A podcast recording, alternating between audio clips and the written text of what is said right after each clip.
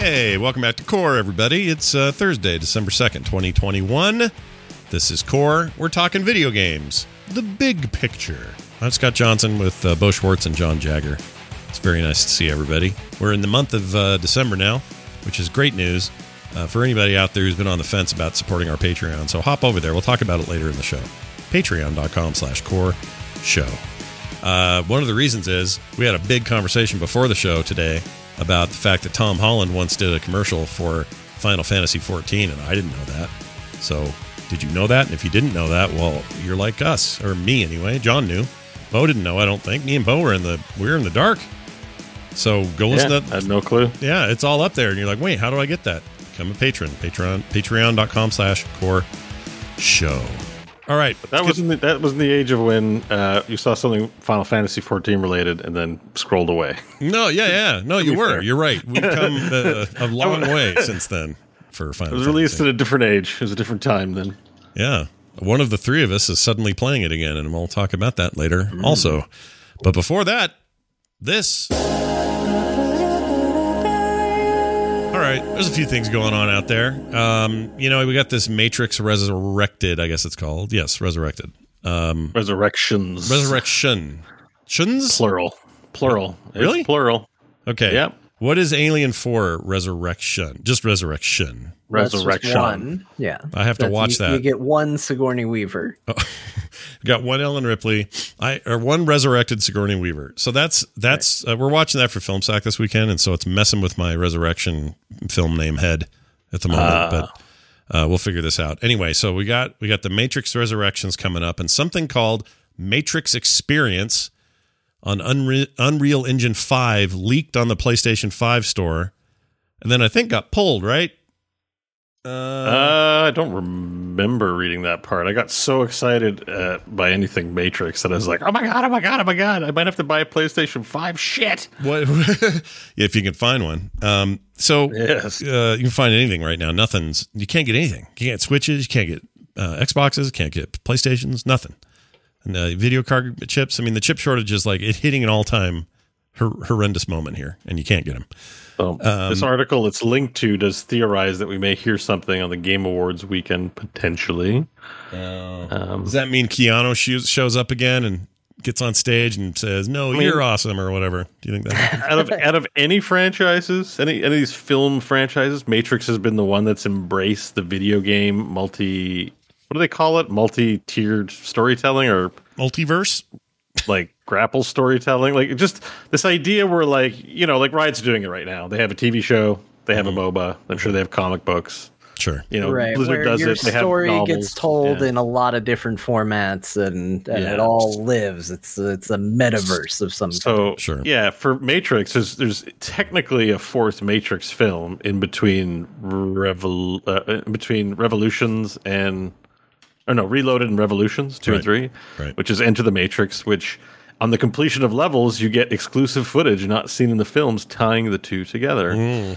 And that was an idea that came from the Wachowskis themselves. Like they're big on that. And the Matrix Online, I don't know if it's been answered if that's actually going to remain as canon. Um, but that the intent behind Matrix Online was to continue the like canon storytelling of it.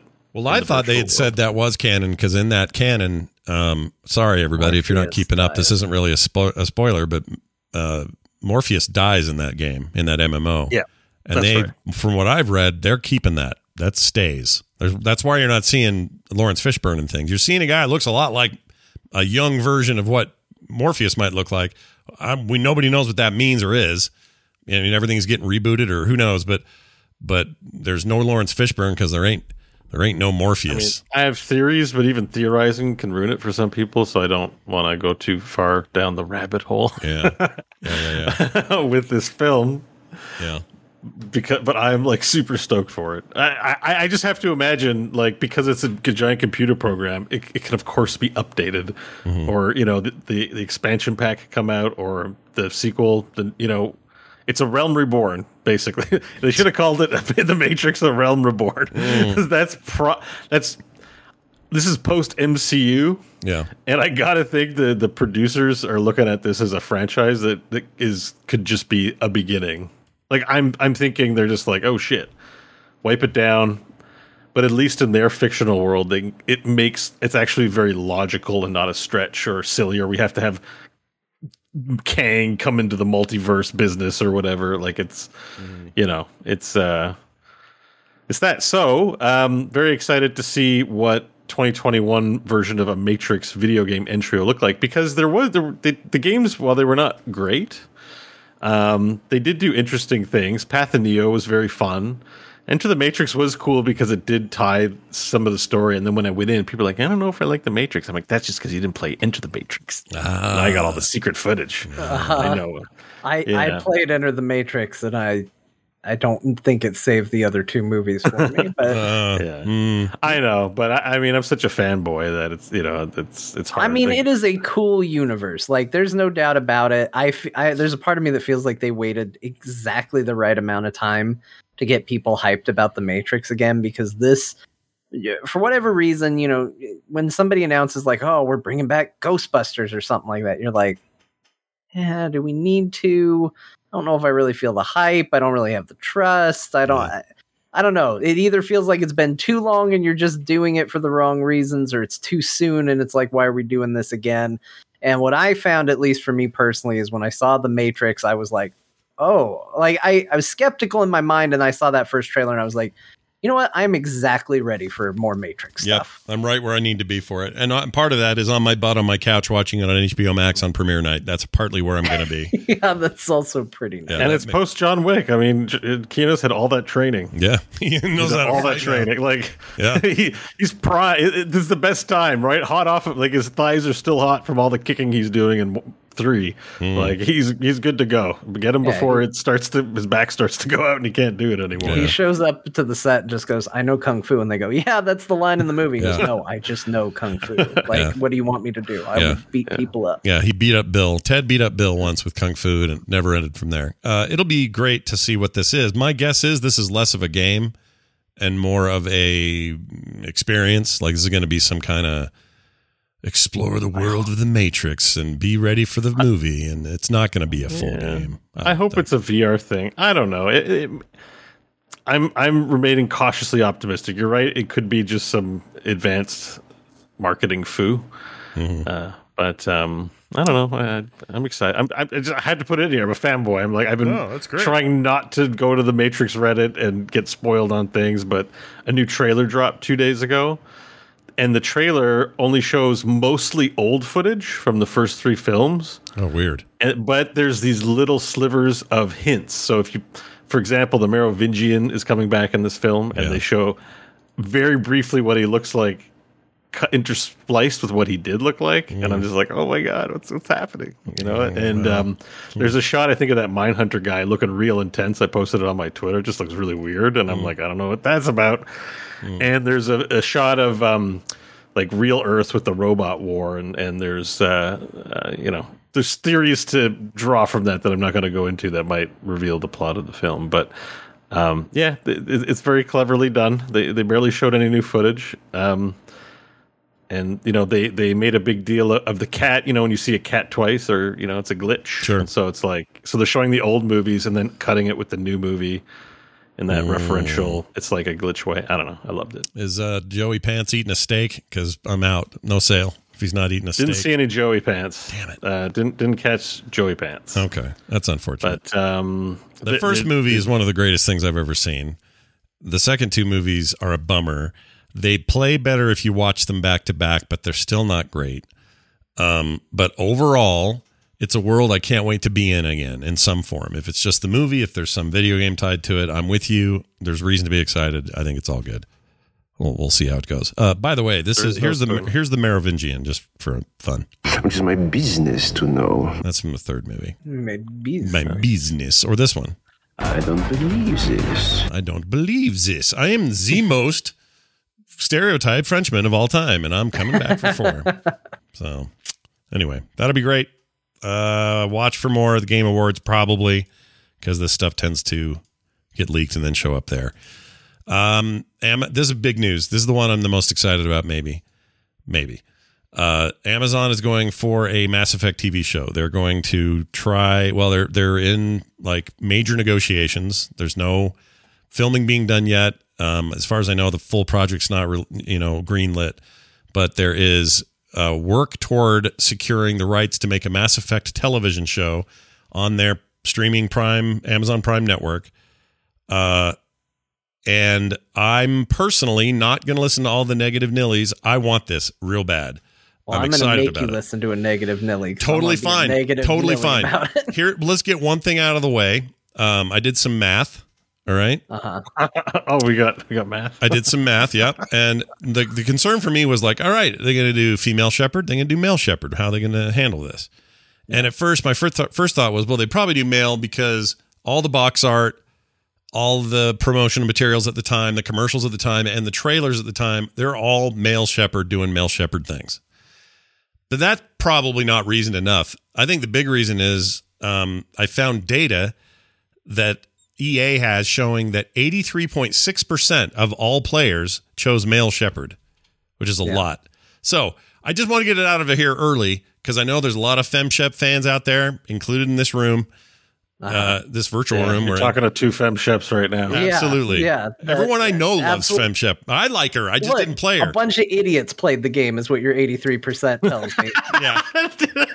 I think. I, Wait, you yes. insulted eighty three percent of our play our listeners. Our Maybe listeners, not no, that. not 83% of the listeners. I have a feeling that our listeners are high caliber and don't make up a large Here, portion of that should just- 83%. What they should do is just do a them shep and be done with A it. them shep. Oh, that's good. Yeah. I mean, I made Yeah. it basically my Man, first. that's going to be referred back to later in the show. You guys don't even know it yet. Oh, great! I, I Uh, made a. I here's made- the here's yeah. the problem is whether it's male or female like we have strong opinions on what who, what and who Shepard is not just like gender but also how they look how they act both think Shepard is a badass that will shoot people and intimidate people and punch the hell out of people like Yeah, a, she's a a black lady. Kiefer She doesn't no Sutherland shit. and Mhm. in 24 kind of character. My Shepard is generally looking out for people and trying to do good and you know will be tough when she needs to and you know but mostly is going to do the right thing and yours uh, is the default male Shepard because you couldn't be bothered.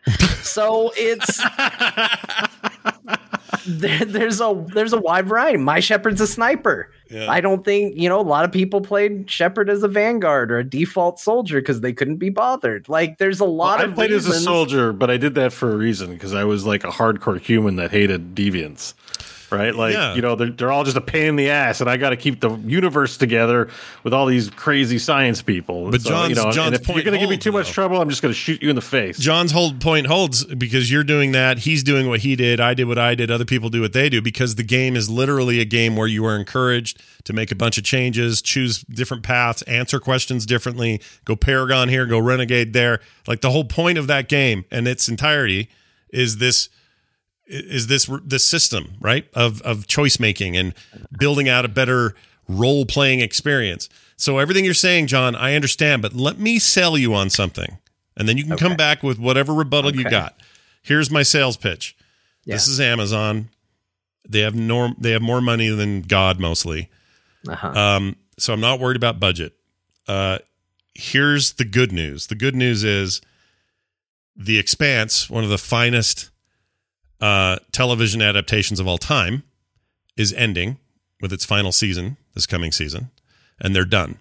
That entire production team, crew, uh, producers, showrunners, all those people are freed up suddenly in their sci-fi TV making life and they don't have the expanse to be pounding on all the time anymore, which will stand alone and always be amazing, and everyone loves the expanse. I don't see any reason why some a group of that caliber couldn't take this source material, like they took the book source material from Leviathan Wakes all the way through Leviathan Falls, which just came out last week, the final book in the series, and take that material and make a great character based, character driven narrative experience set in the Mass Effect, Mass Effect universe, even if that includes a dude or lady named Commander Shepard. I think they could do it specifically. So I'm what I'm saying is right talent, right people. This is a slam dunk. If not, then it's I could see problems, you know, like I because all these things you've said are legit, but I think that those guys can overcome the stuff that you've said uh, and think Bo has said his concerns with just sheer talent for making great science fiction. So, Hmm. will it be perfect to your experience that you had? Probably not. Will it be perfect to the guy next to you? Probably not. That's the point of that game. Everybody has a slightly different experience, but the tone, the milieu, the the texture, the world building, the characterizations, they can all still be there. The things that were consistent for everyone will still be there, or they could still be there with the right people. Okay, there's my sales pitch. Now you tell me why I'm wrong. Okay, here's here's why uh, a lot of what you said is true and ultimately is uh, wrong. Here's here's Okay. here's what's gonna happen. Like, yes, you're right. Like they could they have a talented crew. I believe they have the money, the budget, the ability to make something amazing. I'm with you. If they make the decision, and I think whether this is a successful show or not is going to hinge on this one decision. Is Shepard in this? If the answer is yes, I don't think there's anything they could do to make the show good. Anything. Wow. They could ask me to consult and say, we are going to make it exactly your Commander Shepard. And I don't think that would be the right decision for the show. They might get me on board.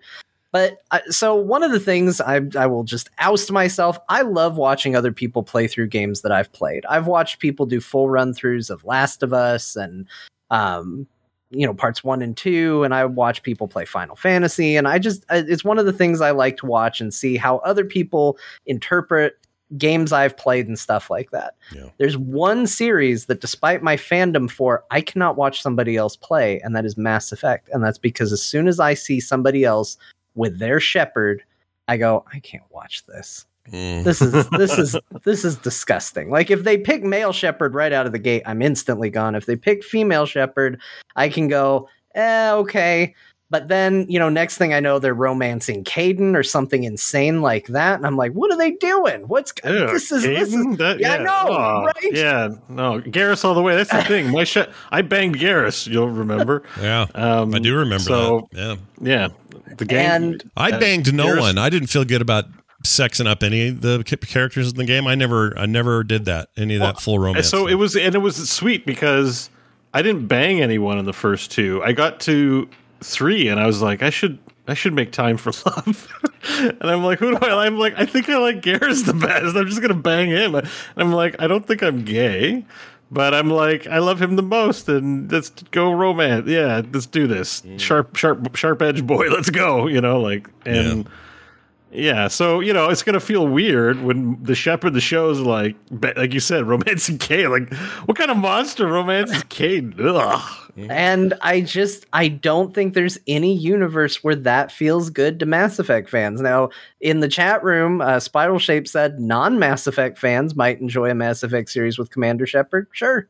And that's probably a decent amount of people, and maybe that's who it ultimately ends up being for. and you'll I will watch tell it no you matter right what. now, You're gonna Ma- watch it though, no I- matter I, what. will. No, if it has Shepard, I won't watch it at all. You are absolutely gonna watch no, that show. No, I guarantee you, if they put Commander Shepard in the show, I won't watch it. Uh, wait, I've, I've got, a, I've got a cross here for you. Uh, I'll just, I'll be right back. You're gonna go bear one. no, I'm just I, like I have no interest in watching that show. Yeah. Like if you're going to tell that story, there's a ton of stories in the Mass Effect universe they could do. In fact, one of the things that I think is a problem with Mass Effect and its storytelling is it goes so big for its culmination that it kind of hurts the ability to tell additional stories and it kind of becomes the one story for the era it exists in. But they could tell the story of the first contact war and that could be badass you know make the turians this big scary monster alien and you know big fight where earth is on the back foot for most of it and uh you know like they could do so many cool things with that universe the only thing they have to do is not put commander shepard in it I mean, I That's don't the think one they thing do they that. have to do yeah. I don't think they do that. I think it ties into whatever new Mass Effect game they're they're working on a new Mass Effect. I mean, if they're doing it right, maybe I'm just spoiled by Arcane at the moment. But if they're doing it right, it's going to be something that marketing wise ties into. Yeah, and the new game's got we think Shepard getting a revival because what's her Tali's walking around with his armor, and it's all hinted at. I mean, I can't. Th- that early teaser is couldn't be more clear about their intent to bring it all back to the Shepard verse. Um, it will be Shepard again. Yeah. So well i mean you've got you've got liara you do have uh you do have her armor in it but that i mean that doesn't mean Shepard's in it but it means it's still tied to. But it's his things. it's his N seven stuff. Like you wouldn't do that in the teaser and, and have it be That's a, a, weird reveal. thing. Like, couldn't you just play as another character? Like, can't you be um, Danson, Commander Danson, you, Commander Ted Danson? you know, like Commander Ted Danson, yeah, runs the like bar. you know, like can't they just can't you just be a new commander? Like what? Or is it just I is mean, the maybe franchise That's the way they go. is the franchise so um, locked to Shepard because that's how we experience the world that we can't ex- play as another character? Like that I seems think crazy. they Hmm. thought that they could get away from Shepard, and that they did with Andromeda. And then when that did badly, they said, "Oh, we can't." But I think that's learning the wrong lesson. Mm. You know, I don't think Andromeda was bad because Shepard wasn't in it.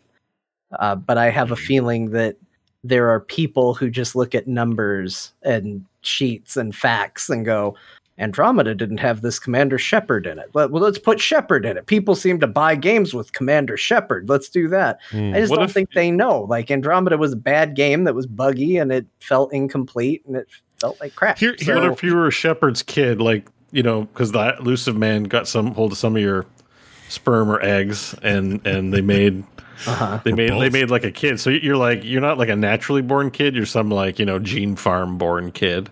Yeah. Uh, uh, and and uh, Boba Fett, not Boba Fett, but clone style. You you grow up in five five short years. You're an adult, and then Liara and Talia are there, and they're like, you know, one of them will say who they banged if, if so in your save file. I mean, canon- canonically, canonically, canonically, they had a clone of Commander Shepard in the game. Mhm. Yeah, That's right. So, that's right. you, and you fought, you fought her uh, or him, and so I mean, it's not hard for them to bring back Shepard. you fought her or him. I love Yeah. I love the emphasis Yeah. that you gave that. or him. All right, Or so him. so I got a couple things to say here. Number one, or Laura for real in the chat room is killing me with this idea of making a Muppets Mass Effect because I am all in on that. I think that's an amazing idea, uh, Yeah. but that is never going to happen. Okay, second of all, here is a list of things that sound impossible, and yet they Uh-huh. wor- and they ended up working and working in spades. okay. All right, Yep. and then because. I'm just saying I want to have some optimism here. Here's here's what I'm going to. I'm just short list. All right. Uh-huh. Uh, in theory and on paper, Mad Max Fury Road shouldn't work. Instead, it's the greatest thing they ever did, and maybe one of the greatest films of all time, action films of all time. That's a good example. Another good example is The Expanse. The Expanse should have been really hard to translate to to film, let alone television, and they killed it. They did a really great job with it. Um, that's another example of that. There are plenty of these out there if you just dig around about things that shouldn't work. There's no way, no way the whole world should be on fire about a League of Legends animated series. It just shouldn't happen. It shouldn't be as good as it is. And yet here we are. It's as good as it can be and more and has put put Riot on the map in a way that they have not been able to do for a decade and more, 15 years or more. So, what I'm saying is it is possible to do this. It used to be thought impossible to make an Avengers film or an Iron Man movie or any of that stuff because they were B tier characters only comic book uh, readers even cared about. And no way that stuff's supposed to work. It's just not supposed to work. It's all supposed to be silly and bad. And yet, here we are, one, two, three, five, ten miracles later, we got what we came for. I'm just saying there is a universe of time that we might live in where the right people with the right talent and the right effort can turn Mass Effect into something special, Shepard or not. You know what, Yeah, Scott? I I, almost agree with you. Mm. they can 100% do that as long as they don't put Commander Shepard in it. It would be like making let, I've got let's a hill say for you. let's say you're over here. going to let's say you're going to make a movie based on the choose your own adventure novels. Yeah. And you put out a movie that's a, a linear story. There's no alternate endings, there's no cut, cut scenes. It's just literally this. Don't you think everybody in the world would go, "Why is this based on choose your own adventure?" Mm. It's just a linear story. It's just a story. It's just a movie. Why did it have to have this branding on it? Yeah. Like that's Mass Effect. Everything you've named is based on something that has like a singular story to draw from. But Mass Effect isn't a singular story. Despite what the internet will tell you about those games having no ultimate meaning or choice in it, everybody's experience in that game is different. So It's- it's you a- it's a can't fair say point. we're going to do this because everybody thought it was something different. Your I think it's a is fair completely point. different from mine. Yeah. I think we I, I, just to, to jump on that, we look at games as legitimizing or movies as legitimizing games because it spreads it mainstream, like Arcane has, right? Uh, we sort of look at that as always a victory in the gaming space, but I think what Mass Effect does has accomplished that really I've, no other game has accomplished. I don't think narratively has is a highly complex interactive story that overall super succeeds that makes the idea of a film version of it like you know it's it's like driving a, a a crazy awesome muscle car i don't know what they're called like a charger i think and then being like okay why don't we redesign this charger into a Beetle Volkswagen style, and you'd be like, I don't want that. I just want the Charger. Like the the the the this the storytelling opportunities are so next level hmm. that it's like translating at five you know sophistication levels down. That actually contemplating a film version feels like a huge regression. And I think that's where J- John's coming from, and like I'm inclined to agree. Like the f- the film will not live up specifically to Mass Effect because Mass Effect is the only game I can think of where I feel like I was Shepard for the duration of experiencing that. And you were your Um, own Shepard. I understand. I totally get that. Yeah, Right. Yeah. So like, like I think John's John is right in that it's we're trying to. It's like uh, trying to put Avengers Endgame on an, an Egyptian pyramid in hieroglyphs. You know, like you're just like, I like the movie better than the hieroglyphs. Like the hieroglyph story, like, like the art's great, the hieroglyph art is great, but it, it just the Avengers Endgame just works as film, and I'll just gladly stay there. You know, like I don't want the hieroglyph version. But uh, but And imagine you're that's what I mean about a TV show. I think that's what he's getting at, and I see his point very much. But what if you're somebody? uh, Just let's go back to Marvel for a second. You're somebody who grew up on the comics. You read through the whenever that Thanos storyline happened, 80s, 90s, whenever it was, Yeah. um, the Gauntlet and all that. You you you read that and you and you got out of it whatever you got out of it. And at the time, Thanos was much more blustery, and he was like, "Yeah, the universe will bow to my blah blah blah," and he was just like one of those villains in the comic adaptation. And then this this movie comes along. This two part movie comes along. He becomes the big bad of the MCU for a whole for a whole uh, phase. And when we finally have to confront him, he's played by an actor who's got a much subtler touch when it comes to how he's going to deliver things. Um, they do some interesting things with him phys- physically, visually that he wasn't like in the comics, and his delivery is very different. He's much more calm, much more like this is just inevitable. Like the literally uses that word all the time. And it's done in a way that is like a way different experience than that comic book was. Or watching the Hawkeye series right now. It's based on Matt Fraction's work, but not really. Huge changes to it. Now, I realize we're taking what was a medium of a linear story and then changing it to another kind of linear story. And that's not the same as saying, I'm going to take this interactive story with all the choices that I made and make it linear. That is one big defining difference here. But Yeah. I'm ready for someone to do it right and tackle it. I got a weird optimism about this because I don't disagree with your concerns. Um, I just think it will be possible. And again, a lot of stars have to align for this to work, and the, the money's got to work, and everything else. But I think it's possible for somebody to take this thing, and in the same way that you have Kirk, or the same you have Picard, or any other leader in space, you can figure out a way to make a great story about the the legendary Commander Shepard. And it doesn't have to adhere to the exact stories that the games went through. It can be totally different stuff. It can be, uh, you know, who knows what it could be. It could be whatever. But what I'm saying is, I I'm at this stage enough excited about it that I don't want them not to try. I want them to do this so that we can see if this works or not. And if it doesn't, that's fine. Then we can then then write it off. Say, well, I guess nobody can handle this until another generation figures it out. But I just think there's a chance. And if there is, I love that world so much. I want to tune into that shit every week, and I want it to be good. Well, if it if it's a good part of the marketing spend for the game, then I, I support it. But if it if if it isn't, they should just keep that game for the development of their Mass Effect games or whatever.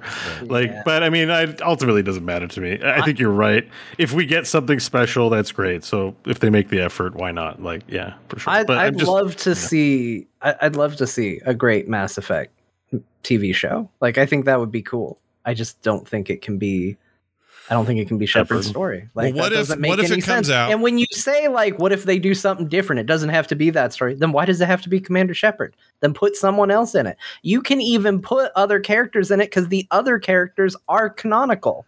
And they evolve because of Shepard. So if you put it in, like, say, early, like pre Mass Effect 1 days, maybe, you know, uh, we've started to figure things out, but Shepard hasn't come on the scene just yet. Um, you could put Garrus in the show and it could make sense. You could even use the same voice actor because he's probably going to be a CGI man. Yeah. So, like, you could do a lot of cool things like that, and you could make a lot of people happy and still have the fan service without losing everybody because you tried to follow a narrative that isn't linear and you tried to put in a character that isn't like Thanos. Like, I see what you mean about Thanos, but there are qualities that Thanos has. Yeah. There are not qualities that Commander Shepard has because sometimes Commander Shepard doesn't care what happens to innocent people. Sometimes Commander Shepard cares very much Yeah. like you it, it's not a defined personality so you leave that one element out and if you want to throw in a throwaway line where like you know all the wings are reporting in and you have someone say you know commander shepard standing by it great you're only going to piss off 50% of the people if it's a man or a woman Right. but like just go ahead and just leave Shepard out of it and you can do whatever you want at that point. and then everybody gets to be excited cuz it is a cool universe and there's a lot of cool stuff in there just have to leave out one thing Okay. and I I think then it can be perfect Let me ask you this question. If it comes out and Shepard is the center of it, Mhm. and it is overwhelmingly positively received by everybody critics and Yeah. fans and non-fans and critics who've never heard of the game. Everybody loves it. Games gamers love it. Everybody you know who had some of these same concerns are like oh was i ever wrong? What an amazing run. John you gotta watch those 10 episodes. Are you still not gonna because commander shepard's in it I mean, I'm my interest isn't high, but I might end up watching it. Like that's the thing is everybody's looking at me and they're like, "You're gonna say you're never gonna watch it." I say I'm never gonna do a lot of things I end up doing. Mm-hmm. Like I'm not so precious as to say no. I've I've planted my flag and I'm never going to move from it. Yeah, in that highly improbable world, if everybody said I was wrong and I need to look at it, sure, I'd Okay. check it out. all right I, I have a fear that my bias would be too strong, but I'd be willing to be proved wrong. Like, there's people that I trust. If Bo was like, dude, I know we talked about this, but they really made Commander Shepard awesome and you're going to like it, I'd be like, okay, well, Bo was skeptical too. Mhm. Maybe I will give it a go. I just, it needs to come from somebody that I trust. And, uh, yeah, I just don't. I it can't be done. Like we're talking about a magical land, so it's just not going to be real. It's not going to happen. Yeah. So make the show without Shepard, and I get to be interested without uh, achieving something impossible. They're never going to make a movie or TV show about a character from a MOBA that I'll actually care about that character, maybe even tear up a little bit about their story. You That- think, they you, think it, you, you think it's if you think it's not going to have Shepard in it, you're crazy. Yeah, of like, course what are it the will. executives going to like? The executive meeting, they're like, "What's this Mass Effect thing? It's a science fiction show. Who's the main character? Commander Shepard." But we have this interactive storytelling, so we're not going to include the main character. It's like 100%. that's like making a Mario movie without Mario in it. Like, why are we what? Like, we're, you want us to give you money to make a TV show and not put Mario in the Mario movie? yeah, you're going to put Go- like Goomba it's not in there. Like, Yeah. it's not happening. Like, I, I, don't see that happening. I think a Goomba should be the center of the Mario thing, and just not have it'll be called Mushroom Kingdom, uh, the Reckoning or whatever. It'll Well, be a no, single called, it's called Mario Brothers, but no Mario in it. It's like, why is it called like that? That's not wrong, but that's such a like.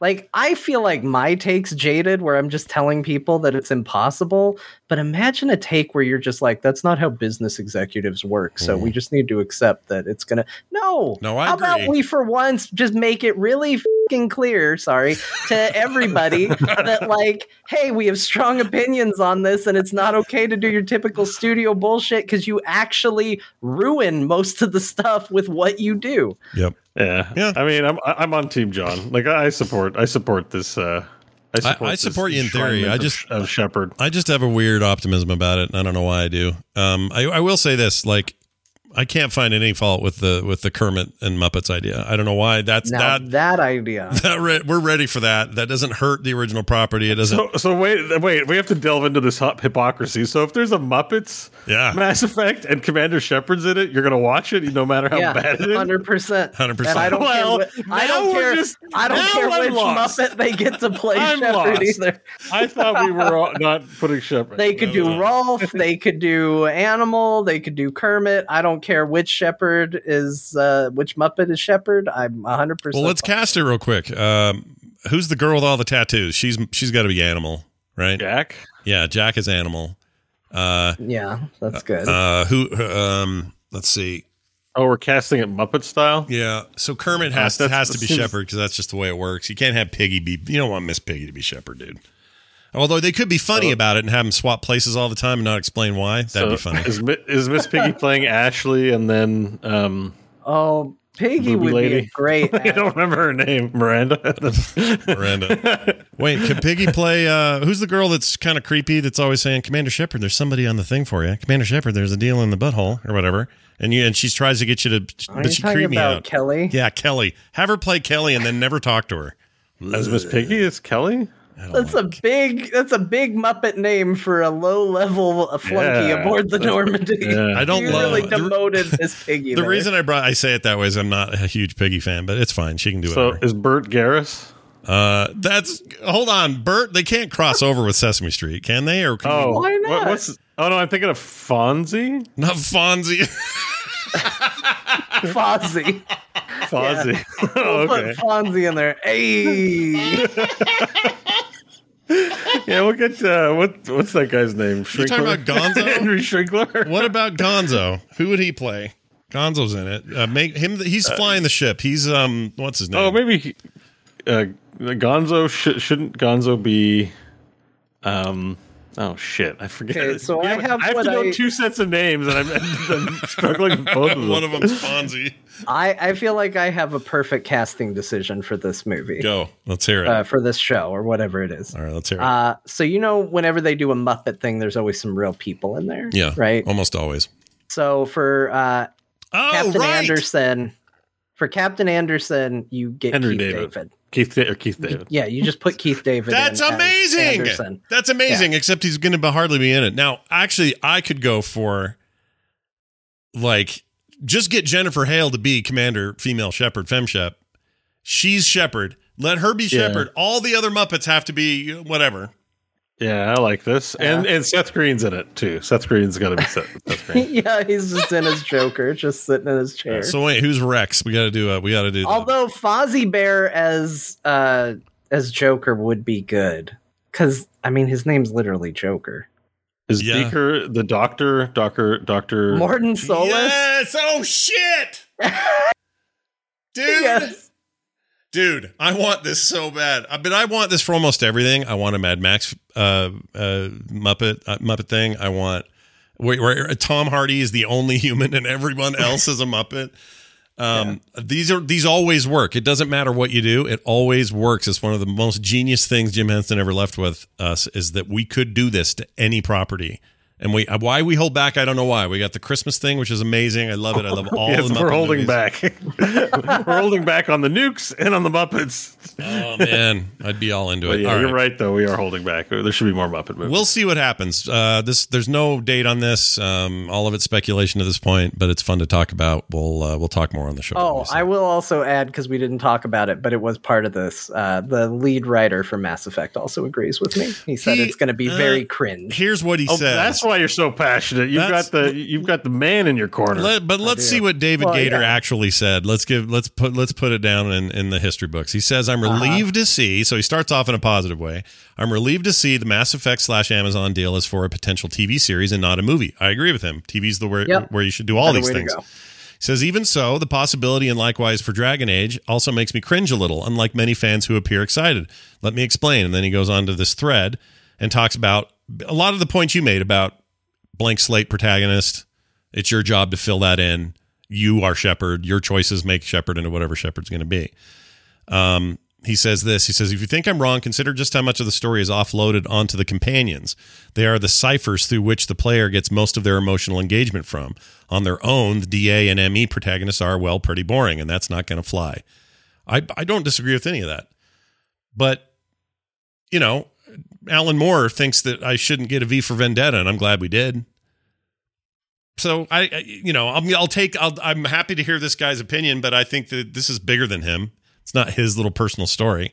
I think Oh. it's I think it's that the fact that it's it's just very per, our experiences are very personal, and it, it just by defining a canonical you know single storyline, you're shitting on our experiences. But I, I guess just in closing, my one point is it doesn't surprise me that vanilla male Shep soldier guy over there is the one person who's optimistic that they could pull this off. Shut up! It really is that guy saying that? Is he? Re- oh, you Well, I mean because think it that's what I chose. Look, no. Hey, for the record, my sh- first game I ever played was two. I didn't play one in the original thing. I played it since in the on the re- the redo. When I made my f- shepard, I didn't do a f- female shepard, but I made a psycho looking, half bald, huge nose, jacked up chin, effed oh, up looking Oh, okay. shepard. So all he had was shepard's voice, and you know everything else you do with Shepard, But he looked thought like a you ghoul. default faced him. No, I did in three, Okay. but not in two. I was I was not really precious Wait, his about. Oh, you didn't play changed the same character? for no reason. No, I played that on Xbox. Played the other one on PC. Those they, there was no crossover Oh, no there. wonder you don't care about this as much. I know I do care, and I get why people care. yeah, but you didn't you didn't like if I would have played three and it couldn't look like my character from two, I would have not played it. Like that was a continuation of the story. It was very important. yeah, If- for some of us, not for everyone. You Right. played three and you were fine with the, you know, but but if I would play with it, I'm like, that's not the same character. I want to play the character I made. It was, you know, for maybe for some of us who push our glasses up onto our face too hard, like that's, it's, you know, it's important. And then we've got, you know, people like, what's what's new on Netflix this week? Sweet Commander Shepard. And then they're going to tell you all about Commander what Commander Shepard's story is, and you're gonna be like, no, that's not Commander Shepard. yeah. It's not my shepard. Not Not- my in fact, I can't wait for that hashtag. Not my shepard. That's going to happen. Yeah. That's going to happen. I'm calling it now. Whenever this show premieres that night, hashtag not my shepard on Twitter. Yeah, no matter you know what, even if it's the best show in the world, there's going to be an armada of people, you know, Shepardons who are like not my shepard, and there's going to be an army of of anti Sheps or well, no, You know what? I, just? I want Shep more. Matter, I want maybe. more good science fiction serialized television. Is what I'm really after, and I think that's Yeah. overwhelm. That's overweighing these concerns for me, be, and they're valid. Everything you've said, hundred percent valid. I agree with a lot of it. I just really want someone to figure out how to crack that egg because I just want more of that stuff. And I'd also like to see somebody finally get the video game translation right. Everybody tries movies. I think movies are the wrong format. This is where me and this David dude agree 100%. Television is a far better place to put your book, your television, your comics. I, I like the spread that you can get out of that. Like I'm actually hearing really great things about Wheel of Time so far. And uh, another Amazon joint that seemed impossible sounding prior to this. That's 12 books, three of which, or two of which, however many Sanderson wrote when uh, Robert Jordan died. Um, that's a mess. That's a mess to try to do and adapt and get done. And, and it's big and it's broad and it's expensive and it's all those things. But somehow they're pulling it off. Again, narrative to narrative, but changes will be made. Some fans won't like everything someone somewhere is going to crack the game to TV thing, and when they do, there's a lot of money to be made. It could be Halo. We could already say it's been it's Arcane. Arcane maybe is the best example ever so far, and it means great things for the future. So I remain optimistic, but you guys have some valid points. A lot. I think it's already been cracked for the record. I just think studios are too stupid to figure it out, which is the greatest thing that movies can borrow from video games is you take the setting, you take the aesthetic, you take the art, you take the style, and then you craft story and character. Yeah, but you got to have Mario in your Mario game. But It's just not right but that's the problem like that you let you let that go what now mario's a different example because mario is the character Okay, like it just Master- depends on what you're talking about say Master mass Chief. effect is a fantastic universe Yeah. but shepard is a blank slate i i get people who are saying studios will say shepard needs to be in this yes of course they will they're dumb but the strength of Mass Effect is the universe. Yeah. Like that universe is extremely well crafted, well thought out. It has a lot of cool things and it could be expanded in a million different amazing ways. They just have to take the uh, those elements out and put that in the show and then build a good show around those elements instead of going, well, let's try and copy what we can from the story and the characters here. There's not enough there. That's the difference between video game Yeah. and TV show. There, and there, movie. there- and, and as an, I'd cite as an example in support of that would be the Doom movies. Uh, the Doom movie, you know, Doom guy is a voiceless, Oh, Doom know, D-O-O-M. characterization. Got it. Okay. Yeah. uh, but like Doom, uh, you know, what was it? Um, Judge Dredd played Doom. Uh, like you know, there's like a was there two Doom did? movies or just one? There's just one, and he's two. it's the Rock who's in that. well, but yeah. Yeah. but Rock is not your the Doom guy. It's um, it was it's, Karl uh, Urban. Oh, Karl. Karl Urban. Yeah. Yeah. and he's great, but I'm just like this is not Doom. This is like a Doom like Doom coded Hollywood set. It's it's it's trash. Yeah. You know, like it's not a good film. It may, it might be an okay film. It's not because the the Doom character is meant to be voiceless. It's it's you. And like the more you endow something with meaning, the more you remove people from the feeling of connection that they have with something. Mm-hmm. And there are a lot of characters like I mean, I'd argue Mario's that. Mario's just an abstraction. Mm-hmm. Doom guy is just an abstraction. Even as much as I love the BJ Blazkowicz stuff and the new Wolfenstein, you know, uh, you know, he's kind of characterized in a way that I like. The, there's a, there's an aspect to games that doesn't translate well to everyone because it's not common understanding. Where these things we're controlling are just abstractions for us, and like while some of these RPG styles have rich stories, the ones that try to put you in that place, the abstraction is special. And when it succeeds, it's special. It feel like I like that about the new Doom. You know, there's no barely any dialogue. Metroid's like that. Metroid, she only has like two lines of dialogue in, in the entirety of Metroid Dread, and I think that's important. Like I think that's an aesthetic to reach for. So imagine a world where Hailee Steinfeld is Samus and she has 500 lines of dialogue. Like I don't want to watch that movie. That's not what that is. You know. Yeah, but I'd Um, take a I- movie where she only spoke twice. It just happens to be Hailee Steinfeld, and she's in the yeah suit. i would i would take that but like that's where the people who make the art have to understand what's important about the franchise and i i i mean i just watched cowboy bebop and the show it's like a shell of you know i went back to the anime and i'm like it's really missing out the soul of what made it good. But it looks real slick and it's a good tv show. It's nice to watch but it doesn't make me feel the way that cowboy bebop makes me feel the anime. Um, but I would cite as a good example the Ghost in the Shell film. I felt captured the uh, feel of the animated thing, and I think that's I, when you and that's what you're saying, Scott. You're saying I know somebody can do this good, but I think 80, 80 to ninety percent of of all film productions uh, that are adaptations miss the mark. It's rare when something's special. That's I what agree- makes I agree. Arcane I good. agree. And so money, like it's just on sheer probability, money's on John being right no matter what. Yeah. But I mean, I hope for the best when anything comes out. I wanted to love the Transformers films. I still do, but I know they're, they're utter shit. But I still like watching them. But, you Bumblebee know, was like- good. I like Bumblebee. Bumble- Bumblebee, was smart. was- Bumblebee was all right, but that's like six movies later when they finally got. My. No, I Bay agree. there. I, I agree. Speaking of Hailee Steinfeld, but yeah, I I uh, I don't disagree with that. And if I was to put money on this, I would bet on John. Um, but I'm I'm I want the, I want to be wrong on this one, and I want to I want to be wrong at the level that that everybody's been about comic books until we hit it and we finally figured it out. And I know it's not the same medium. I'm not making that claim, but I just think there's a creative path there, and it might take forever to get there. And games maybe maybe we haven't paid enough dues to get there yet.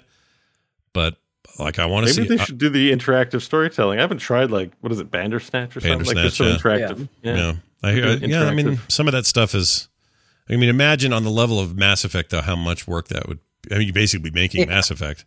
Be right? insane. Yeah. Yeah, it's too much. Um, But without buttons. yeah, without any. bu- Well, you just your remote, I guess. You'd have Yeah. two or three choices, and then he would do whatever he did. But yeah, I don't know, man. Like the future's pretty wild if you want to really get into that discussion. But as a practical matter, sure, this will probably be not great, but then again, It could be. Everything has the potential to be amazing. Matrix Resurrections might be the best film of all time, dethroning Mad Max Fury Road. oh man, You know. I don't know how, but maybe it's possible. I'm such a fanboy that like my my expectations are way over the line at this point. I'm like, Like, in my they- mind, it's already the best movie ever, but I know that's not true because I haven't seen it That's yet. why I think about Blade Runner. I just don't know how they pulled it off. I don't know how they made a great follow up to Blade Runner, and they did, and it's amazing. And I can't, I yeah, can't Blade get enough Runner's of it. really good. I really like Dune in the same way. Like there's there's these efforts that I know with the right creativity, the right people, and and hopefully the right suits moving out of the way. There's all kinds of possibilities. The streaming world has really opened things up. 10, 15 years ago, Arcane doesn't happen. It doesn't exist in that world. Nobody's taking any chances like that, but they take them all the time now. Why? Well, the money's flowing like honey, but also um, everybody wants to try to get in on a hot thing and, and they'll take chances. And I don't know. This could be one of those. This could be a total failure. We'll have to wait and see. Where's my Space Quest TV show? Dan? Yeah, damn it. That There- bitch should there's be a all right. universe that's that's untapped. Yeah. Yeah. Yeah, that'd be all right. Strangely. Yeah, weird. I can't imagine why. Uh, hey, I don't know if you knew this last time you used good old games, but they're losing money. Uh, I don't know if they've ever made money, actually, which is I didn't know that. That was news to me. it's a little bit of a mo- it's a it's a little bit of a what do you call that? Not loss leader, but um, you know, where CD Projekt makes their money is their games. So they make money on The Witcher and they make money on Cyberpunk and they make money on whatever. It seems like they're making a big effort to be more mainstream, right? Because it used to be the whole old DRM game, like you know, don't go to don't go to shady sites to get abandonware. Come get your old DRM free games. Mm-hmm. Uh, you know, from us, your old CRPGs that used to serve a niche. They still do, but I, I they definitely became flooded with like mainstream com. Like it felt like they were trying to be Steam yeah. and and I, I don't think that's working for them because I think the key thing about this is they're re-strategizing to go back to what their core Yeah. business. That's what it sounds So, like. I mean, the thing launched in 08. Uh, at the time, they offered a collection of older games without DRM. Since then, it says in this article, they slowly morphed into competing with the likes of Steam and Epic Game Store. Quote, uh, alongside these changes we've initiated through organizing GOG's operations, we believe that all of the changes we are introducing will allow GOG to focus more on its core business and improve its financial effectiveness in 2022. Uh, the company also confirmed we were going to talk about this too, but the major the major next gen updates for Cyberpunk's 2077 will launch alongside the uh, uh, or will happen in quarter one of 2022, and will include a bunch of fixes and stuff too. So I don't know, maybe maybe we've talked about this ad nauseum, but maybe maybe Cyberpunk will hit its stride in next year. I don't know. It's kind of weird. I was thinking about Cyberpunk the other day, and I sort of, it's kind of a game to me that feels like came out in early access and we're not to full release yet, even though it's not true. But that's like the, that's the apartment it lives in in my brain is the same as like a early access game where I was like, yeah, it came out and boy, it needs a lot of work. I'll come back to it at some point and maybe it'll actually run and maybe they'll have fixed a lot of the stuff that was wrong with it. And uh, it's really weird to think of a fully released game that way, but Mhm. I, I guess that's actually kind of the way games work these Well, days. it, it might be worth waiting because apparently this top modder who does VR mods will is working on CP working on CP twenty seventy seven next. Hmm. And I gotta say, like, take out the open world stuff and take it. Like, combat's okay. You know, it's I enjoyed playing it very much. The actual narrative experience is super fun. Hmm. Like, it is really good. You know, like it, it, it, there are some really high moments in there where you're you're immersed. Like I'm lost in the story. I forget that it's a video game and I'm I'm playing, you know, and involved uh, in it. So when it's when it's hitting, it's hitting really good. Yeah. Anyways, you might want to experience it in VR. Is what I'm trying. That's a game, by the way. That's a game in a world. Well, Cyberpunk is a world that existed long before the game that would really benefit, I think, from some good narrative television slash something uh, approach. It doesn't have a, a Master Chief. It doesn't have a Commander Shepard. You can make whatever you want in that world. Um, they they did. There's a. I don't know if they canceled it or not, but there was an a- supposed to be an anime. Uh, oh, I'd be into they that. announced one. They're, they like they announced it a year before. Like it's been a while ago. I don't know if that's still on, but there there was an announced Cyberpunk anime Let's series. see, Cyberpunk. Uh, let's see. There's a bunch of theme stuff. It's, uh, obviously, there's a ton Uh, of Cyberpunk 2077 anime. right. It was specific to the game, right? Oh, and they were getting Studio Trigger right. They made Kill la Kill and log on. Like this is my one of like my favorite studio is involved in this. And Edgerunners, it's called Yeah. Cyberpunk Edgerunners. Cyberpunk 2077 coming 2022. It hasn't come out yet.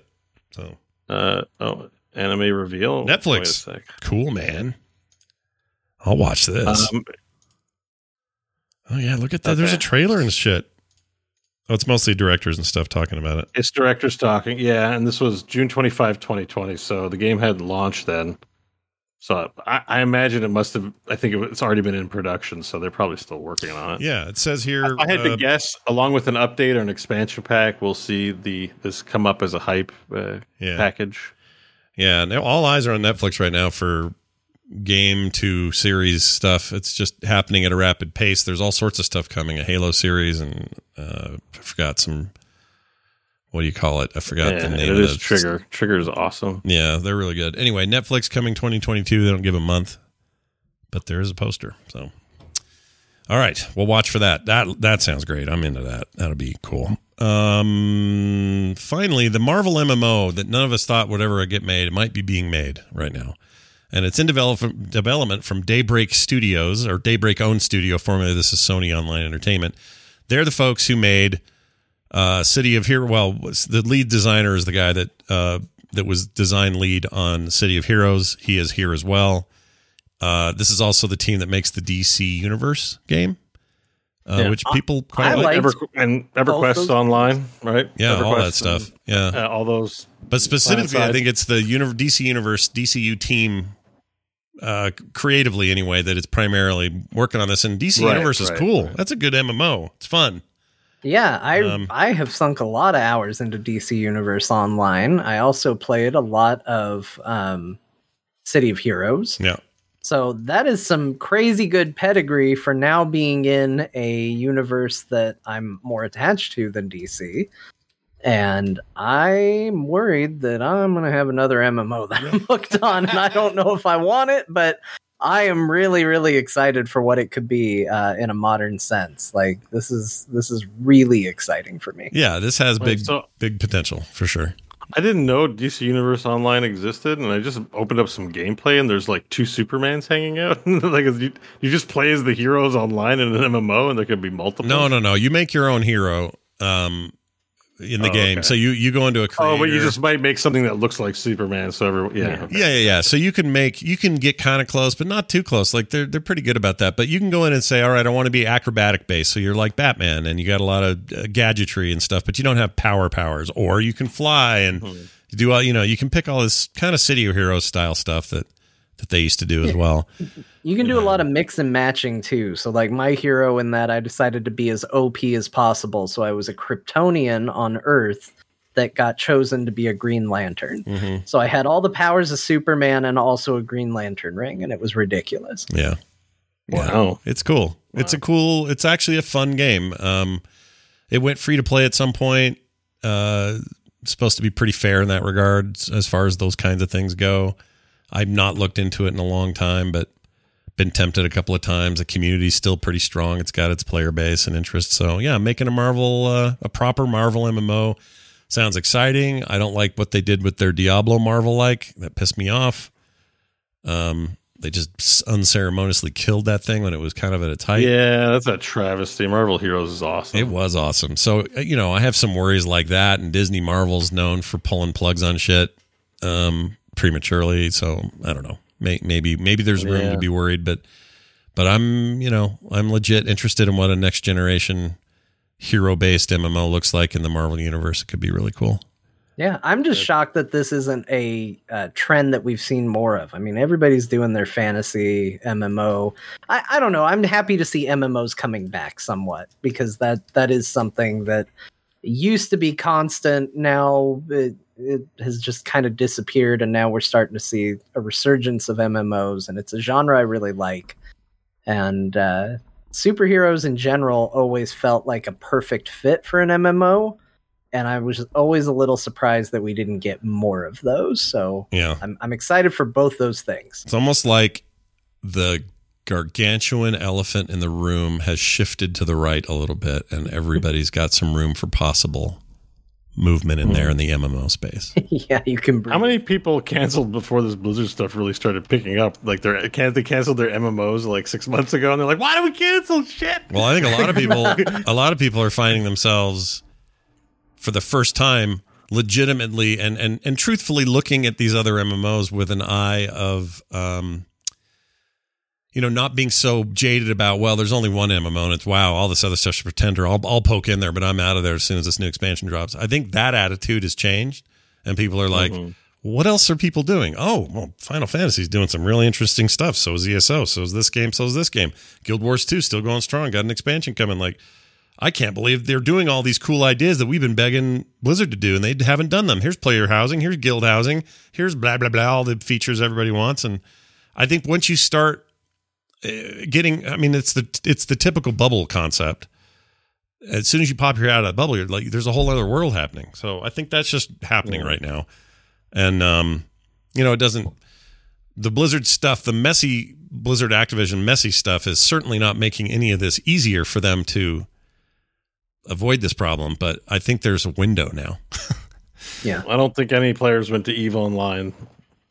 Maybe. Well, maybe, Maybe. maybe, but yeah, it's not, Eve it's not as one to one as maybe face. other MMOs. Yeah. Unless you're a certain kind of player, that'll shut the door in your face pretty quick. They're still the top t- top money making business in all of Iceland. Like they're still huge. They just they just their own walled off. Yeah, yeah, yeah, they're place. fine. I just always when I think of the context of like MMOs and doing well, and I'm like, and there's Eve Online, Yeah. a game. It's too hard for anyone to play, but a certain group of people that are religiously committed to, to you know, playing that game because it's it takes commitment. Yeah. Yeah. It And definitely does. we know they're playing them because they have those crazy big space battles. So yeah, they're in there having weird corporate space wars and re- losing real money, and I love those stories. But I never play that. and it shows up in gaming press all the time. Like that, not a year goes by where like a random article about whatever's happening in Eve Online surfaces. You know, Yeah. to be like, just can you believe what's happening in this game? And I'm like, oh, I like that we have dispatches from the warfront. Yeah. There's apparently um uh they're doing good. They have a mobile version of that game now, and I guess it does okay. I guess it's been I saw that. I saw there's a and I'm like, do I even want to bother trying? like, I downloaded it and then didn't never play it, and then eventually deleted it. But um, it was all you know what I saw looked looked nice. I just didn't play it. So anyway, there are games that don't want you to play it, but you do anyway. Chat room brings up Elite Dangerous, similar kind of experience. It's like they, they go kind of out of their way to make things hard sometimes to get in there or to buy new content from them or to use their existing content. In my case, they they straight up just say I don't own the game even though I bought it. Uh, it's it's weird, but yet people want to play them. So, uh, well, good luck, Marvel, with all you got going on. All right, time for a Dear Martha Amazon games review. Yeah, we All right. actually have two. Uh, Oh, we do, this week. Yeah, I need I needed to balance it out uh, because this week's really weird. Uh, we have one, we have two people that probably shouldn't be reviewing games for completely different reasons. Uh, one extremely wholesome and one extremely awful. So Great. I'm I can't wait to find out which is which. So here we go. Let's find out uh, what the dude on the war front has to say to his wife at home about these games. Here you go.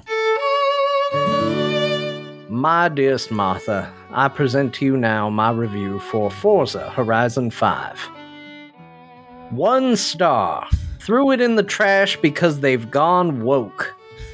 They force you to choose your pronoun. He slash him, she slash her, they slash them, and your character is allowed to wear a face mask, which makes absolutely no sense. Yours in this life and the next, Katie. Yeah, F whoever that is because welcome to games everywhere. They're all doing this. So he's Here's screwed. the thing that's depressing 24 people found that review helpful. Yeah. Well, it's because the only Like- option you have in there is what do you have? You have helpful and not helpful. What? What's the other option? There isn't one, is there? Uh, helpful and report abuse. Oh, okay. So, and uh, I hate that metric. It's not enough. I need an up or down, right? Because if there's a down that isn't just straight up report abuse, then you'll get to see how hideous that is. But I guess ne- like YouTube just removed that. You can't do up or down anymore. Anyway, I've heard they're getting rid of the dislike button. I don't know if it's gone. I don't know if that's good. or No, no, it's they're getting rid of the count. You can still dislike videos, Yeah. Oh, okay. but they won't dumb. show. That- So if people review bomb something, you won't know. It won't. There won't be no public badge of shame on, say, Coca Cola's video or. or That's whatever. exactly what I was gonna say. I'm glad you went there. I was gonna say that sounds like something to cater to corporations and not to Yeah, people using your it- platform. It- Yeah, it's totally because you can work around it. I think the comments still have up or down, and someone could just type downvoted, and then a billion people could downvote it and be shown as a top con- comment. Yeah. Except the user has moderation tools, so in theory, those could be Yeah. you know hidden or removed. Sure. Uh, real But, quick. so I- everyone yeah. just have to type downvote. Just you know. Sure, sure. Anyway, The way I look at these, uh, well, Adhesive Wombat says it in the chat. General Snowflake writing from the front lines of the culture war. Yep, that's what that review was. Uh, all right. Also, just how's it race? How's it feel to play the actual racing in the game? Was it? Well, and what does it matter? They give you the ability to choose. Who cares? Wouldn't you want that as an option? Like, Who cares? does it? It doesn't. They have character customizable features in the video game. How dare they? How dare they? Even though he has the choice of doing none of it, he Yeah. could, he doesn't have to do any of it. Dick. All right, moving on. Oh yeah, one. number two. Let's restart the clock here. Hold on. This one's more wholesome. We'll end on a good note. All a right. palate cleanser. Here we go.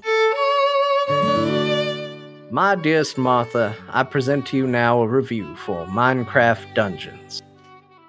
Martha, my nephew told me that's what he wanted for his birthday. When he got it, he told me that it looks like fun. Five out of five stars. Yours in this life and the next. Donna T. I really like that that one. was very wholesome. Yeah. I like that one a lot. It's like a little grandma.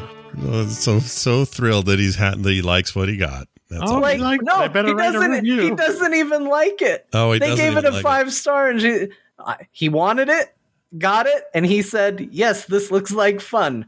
Five out of five. Nobody. Oh, you mean like he just, he said thank you for the gift, not like this Yeah, looks terrible. yeah. For, you know, yeah. Yeah, right. he- It's just this looks know. like fun. Yeah. I I feel Okay, bad. I got to play Zelda. I got Zelda for my birthday. And I barely played it. Zelda. Oh, you need to play Bur- Bur- Breath of the Wild and then tell me what you think about breakable weapons. Get in there. I'm Get that having a hard time being interested. It, it's You know what? Me too. People say that game is amazing, and I believe them, but Yeah. I have yet to be able to convince myself to play it. Um, I feel like I got there's a hump I got to get over, like a 30 minute hump or an hour hump. yeah, there, Like, you got to get into it. I also feel Some like that people pay game. good money for that. That game's great on any way you play it, but I feel like that's a sit on the couch on a bit with a big TV and the lights down and the you know that kind of experience. Yeah. Whereas Yeah. mobily, you're like, eh, I don't want to get into a big adventure on here. I mean, I've got a Switch. I could l- chill and, and play it, but I'm playing stupid Wild Rift. Yeah, which And is not Legends of stupid. Runeterra Wild instead. Rift is good, man. All right, we'll talk about that and all that other stuff right now. Uh, guess what I did? I got back into week Final where we all played the same games between the We three really of us. did. This is Yes. weird. I'm not used to syncing up with you guys like this as much as we have this week, but I played Final Fantasy 14 again and um, decided that I needed to do it, and I did it. So I got in. No boost this time. I started a new character. I said to myself, you know what, Scott? Even if even if you, I'm, I'm going to ignore all the old talk about, well, Realm Reborn for the time was amazing, but it's you know it's long in the tooth now, and uh, the best stuff comes later. Heavensward and Forward and all that. Fine, whatever. I'm not going to forget about all that. I'm just going to experience it, get the story bits, learn these characters. No boosting. Boosting made me skip a whole bunch of shit. I don't have any idea why these people are here, who they are, what's going on. And I don't think it was fair for my 12 bucks a month or 15 bucks a month to skip all of that. So I'm not doing it this time. So I hit level 26 yesterday. Everything's on maintenance right now because the expansion comes out tomorrow. Right? Uh, yes. Well, for early access, it does. Oh, is it but yes, Endwalker the- Eve? yeah. the, Endwalker the Eve. server. Oh, this is a are- special day. Why we should, we could have pushed the show uh, if you did. Well, I can't play. The servers are Oh, down. yeah. We don't. We don't have anything to do until one a.m. Yeah, or two a.m. staying up all, you're staying up all night. You guys staying up all night? No, I'm gonna go to bed at like uh, as soon as the show ends and wake up. Call very yourself gamers. Your expansion's coming out. You're not up at one in the morning. Well, playing? I'm level It twenty isn't up at one in the morning. It's up at two in the Yeah, morning. it's up at and two if in I the morning. sleep early, I can be up around then. Yeah, and you have a baby Maybe and I'll stuff. still be asleep. Yeah, you have a baby and things like that. See, the way I look at it is it's not going to really benefit me anyway. I'm playing a brand new character and I'm weighing the old content because my goal is to do what John did. I'm going to work from there and go all the way to the top. That's what I'm going It's to okay, Scott. Everyone can celebrate Endwalker's Eve. We don't. That's true. we don't gatekeep people. You know, just because you're a noob in Final Fantasy Hmm. doesn't mean Yeah. you can't celebrate. You know what? John actually saved my ass this run. Because I remember him saying this when I started it and I confirmed it later with him. You don't have, especially in the old stuff, you do not have to pay attention to any side quests at all unless you want to. Yeah. You can just go story to story to story and level at the right clip and be ready for stuff as it happens and be ready for the duty when it pops and get ready for the whatever, whatever. You're going to move to a new continent. You're not going to suddenly be under leveled, like all of that stuff. That's once you accept that idea and and just wash some of the old WoW ideas out of your head about how stuff's supposed to work, it's kind of refreshing. It's like, oh, I'm making great time in here. I'm doing I'm doing well. Everything's happening at a great clip. I'm enjoying the story moments, and um, I feel the progression again because since I didn't skip anything, I'm getting weapons and gear that fit me. Uh, I went DPS this time, so I didn't have to try to pretend to be a good Oh tank. yeah, what are you playing as? That's Archer, and then. I'll go on to whatever. bard. You're Bard. play music like Bo. Oh yeah, probably a bard. I I really like ranged combat, and I really like the archer. Generally speaking, I'll probably like the bard fine. I could also go machinist. It said. Um, Yeah, I, I don't remember what level you have to be for uh, machinist. Oh, you I you have to get to sixty because you have to pick it up from the expansion zone. So you Oh, have to gotcha. actually get to the expansion zone. yeah, which is fine. But yeah, I'll ranged. You've got uh, bard, you've got machinist, you've got dancer. Mhm. I don't want to dance. physical. Let me Yeah. tell you, dancers are really fun. That's what I keep hearing, but I I, I can't I can't dance. You I just- dance people to death, man. How I don't. It's really not cool. There's no situation where it's cool. It's just a very fun class to play. Yeah, I, I'll probably dabble because the idea of you know jumping around and trying all the jobs at some point seems seems interesting to me. But at this at this at this moment, I'm just having fun shooting arrows at shit, and you know it's a pretty basic uh, rotation and stuff, and I like the combat. Um, I keep wondering when I'm in public duties if I'm pissing people off with the very flashy uh, AOE um, ability that they have at level something. I don't know. Most was. people arrow? turn off uh, spell effects for other people. Okay, that that I probably should do that, and it's good to know that most that they can control that. So what they're seeing from me isn't annoying them because that one ability, it's like a freaking seizure monster. It's just insane. hate to hear that, though. I I want people to see my cool stuff. yeah, right. You don't ever want to hear they can turn off your cool your cool. Yeah, it's like look, look at my badass move, and then they're like, uh, "What badass move?" The I'm nice really thing is, badass is you do have a level of control, so you can say um, you can pick for everybody. You can pick for your party. So if you want to be able to see your friends' spell effects, you can do that, and you can do limited where Hmm. it just tones them down, and you can also do completely off where you don't see them at all. Hmm. And Kyle, I played with him the other night, and he uh, he likes to keep all the effects on, even though he knows he can turn it off. And uh, he goes, "Oh, I forgot John's a dancer, which means I'm going to be blind for this whole thing because dancers Oh. are extremely flashy. So Yeah, it's just right up where he's tanking. He just sees bright colors going off every couple of seconds from me. yeah. But uh, hey, you know that's the cost of being beautiful and dancing. That's so true. What are you going to do? Having a great time though. I'm in Ul'dah now. I've made one of those demon dudes with the horns and uh and they. You stand- got to see Dancing Pope because you're on our you're on the new server now. I'm on the new Did you see server, Dancing Perp? No, Pope? not Perp? yet. Perp, dancing Perp perp. Whoa, no. Where is dancing pope? What city? Where am I supposed to go to see this? He's this? in Ul'dah. Dan- he's always dancing on the stairs next to the big Aetheryte in Ul'dah. All right, I got it. So- I'm, I'm is actually that a parked player there. who's doing that? yeah, it's Yeah. a player. He's he's an enigma. He is somehow always logged in. He's he doesn't get kicked for being AFK, which he should be, Mhm. but he's always on. He's always dancing. He's always in the same outfit. Well, it's and bot, he's, right? he's just got a Pope hat and he's got sexy pants and he just dances and that's all he Hubba. does Hubba, all day. I'm into it. Yeah, I don't. his I, name? Uh, yeah, wait, you have a name? It's I don't know. We call him Sexy Pope. Doesn't, don't you see players' names over their heads? Though? Yeah, and I know he has one, but when your name is technically Like, Sexy you should- Pope, you don't remember the other name. You should you should turn you should turn on names so you can see Scott's character's name of Torn Underpants. Yeah, not it's not torn underpants. It's it's worn underside. Thank you very much. oh, sorry. It is not torn underpants, although that's pretty good. This my my character's name is Worn Underside, and I like to name characters dumb things, and so I did. And he's That's a fun. great character my problem with that, only problem with that race and that character is the, the way they stand when they're sort of just standing. They look like they're get, they have diarrhea and they're trying to hold it. oh, I can I can fix that. how? So type uh, slash C pose, Yeah. and your character will change how they stand when they're idle. Oh, really? There's a whole bunch you can cycle through. That game's got a lot Wow. of stuff in it. There's a lot Yeah. of little things in that game. Anyway, uh, it's great. I'm having a ball. So, So I you in it guess I'm for the back long in. run, Scott? I think so. Yeah, I think I'm going to keep pounding away. Um, you know, I, I mean, I say that. Who knows? I just looking at this DCU again. I was watching video over here, and I'm like, oh, I forgot how cool that game. I have to get in there, and you know, like I, I do. I still love you know poking around on everything else, but but I'm I'm kind of drawn back in on this pretty hard at the moment, and it's almost all well, not all I played this week, but it's a big part of what I played. I mean, I Um, think the big thing is just take it slow, play at your own pace. And I actually, so when you told me you were going to get back into it, I really had a hard time telling you what to do because you, I, I originally said, hey, transfer your character, it's free transfers, but apparently they stopped that when they allowed people to be uh, making characters on our old data center again. Yeah, So you couldn't get in for free, and you were like, "Well, I don't know what to do. Should I make a new character, or should I just pay for the the move over?" And I- I guess the way I would finally put boosting, because I would say that Final Fantasy fans, myself included, can sometimes be uh, a bit overzealous in apostatizing this game. Like, Mm. you know, you get very into No. it. Yeah, I know. Cra- crazy, right?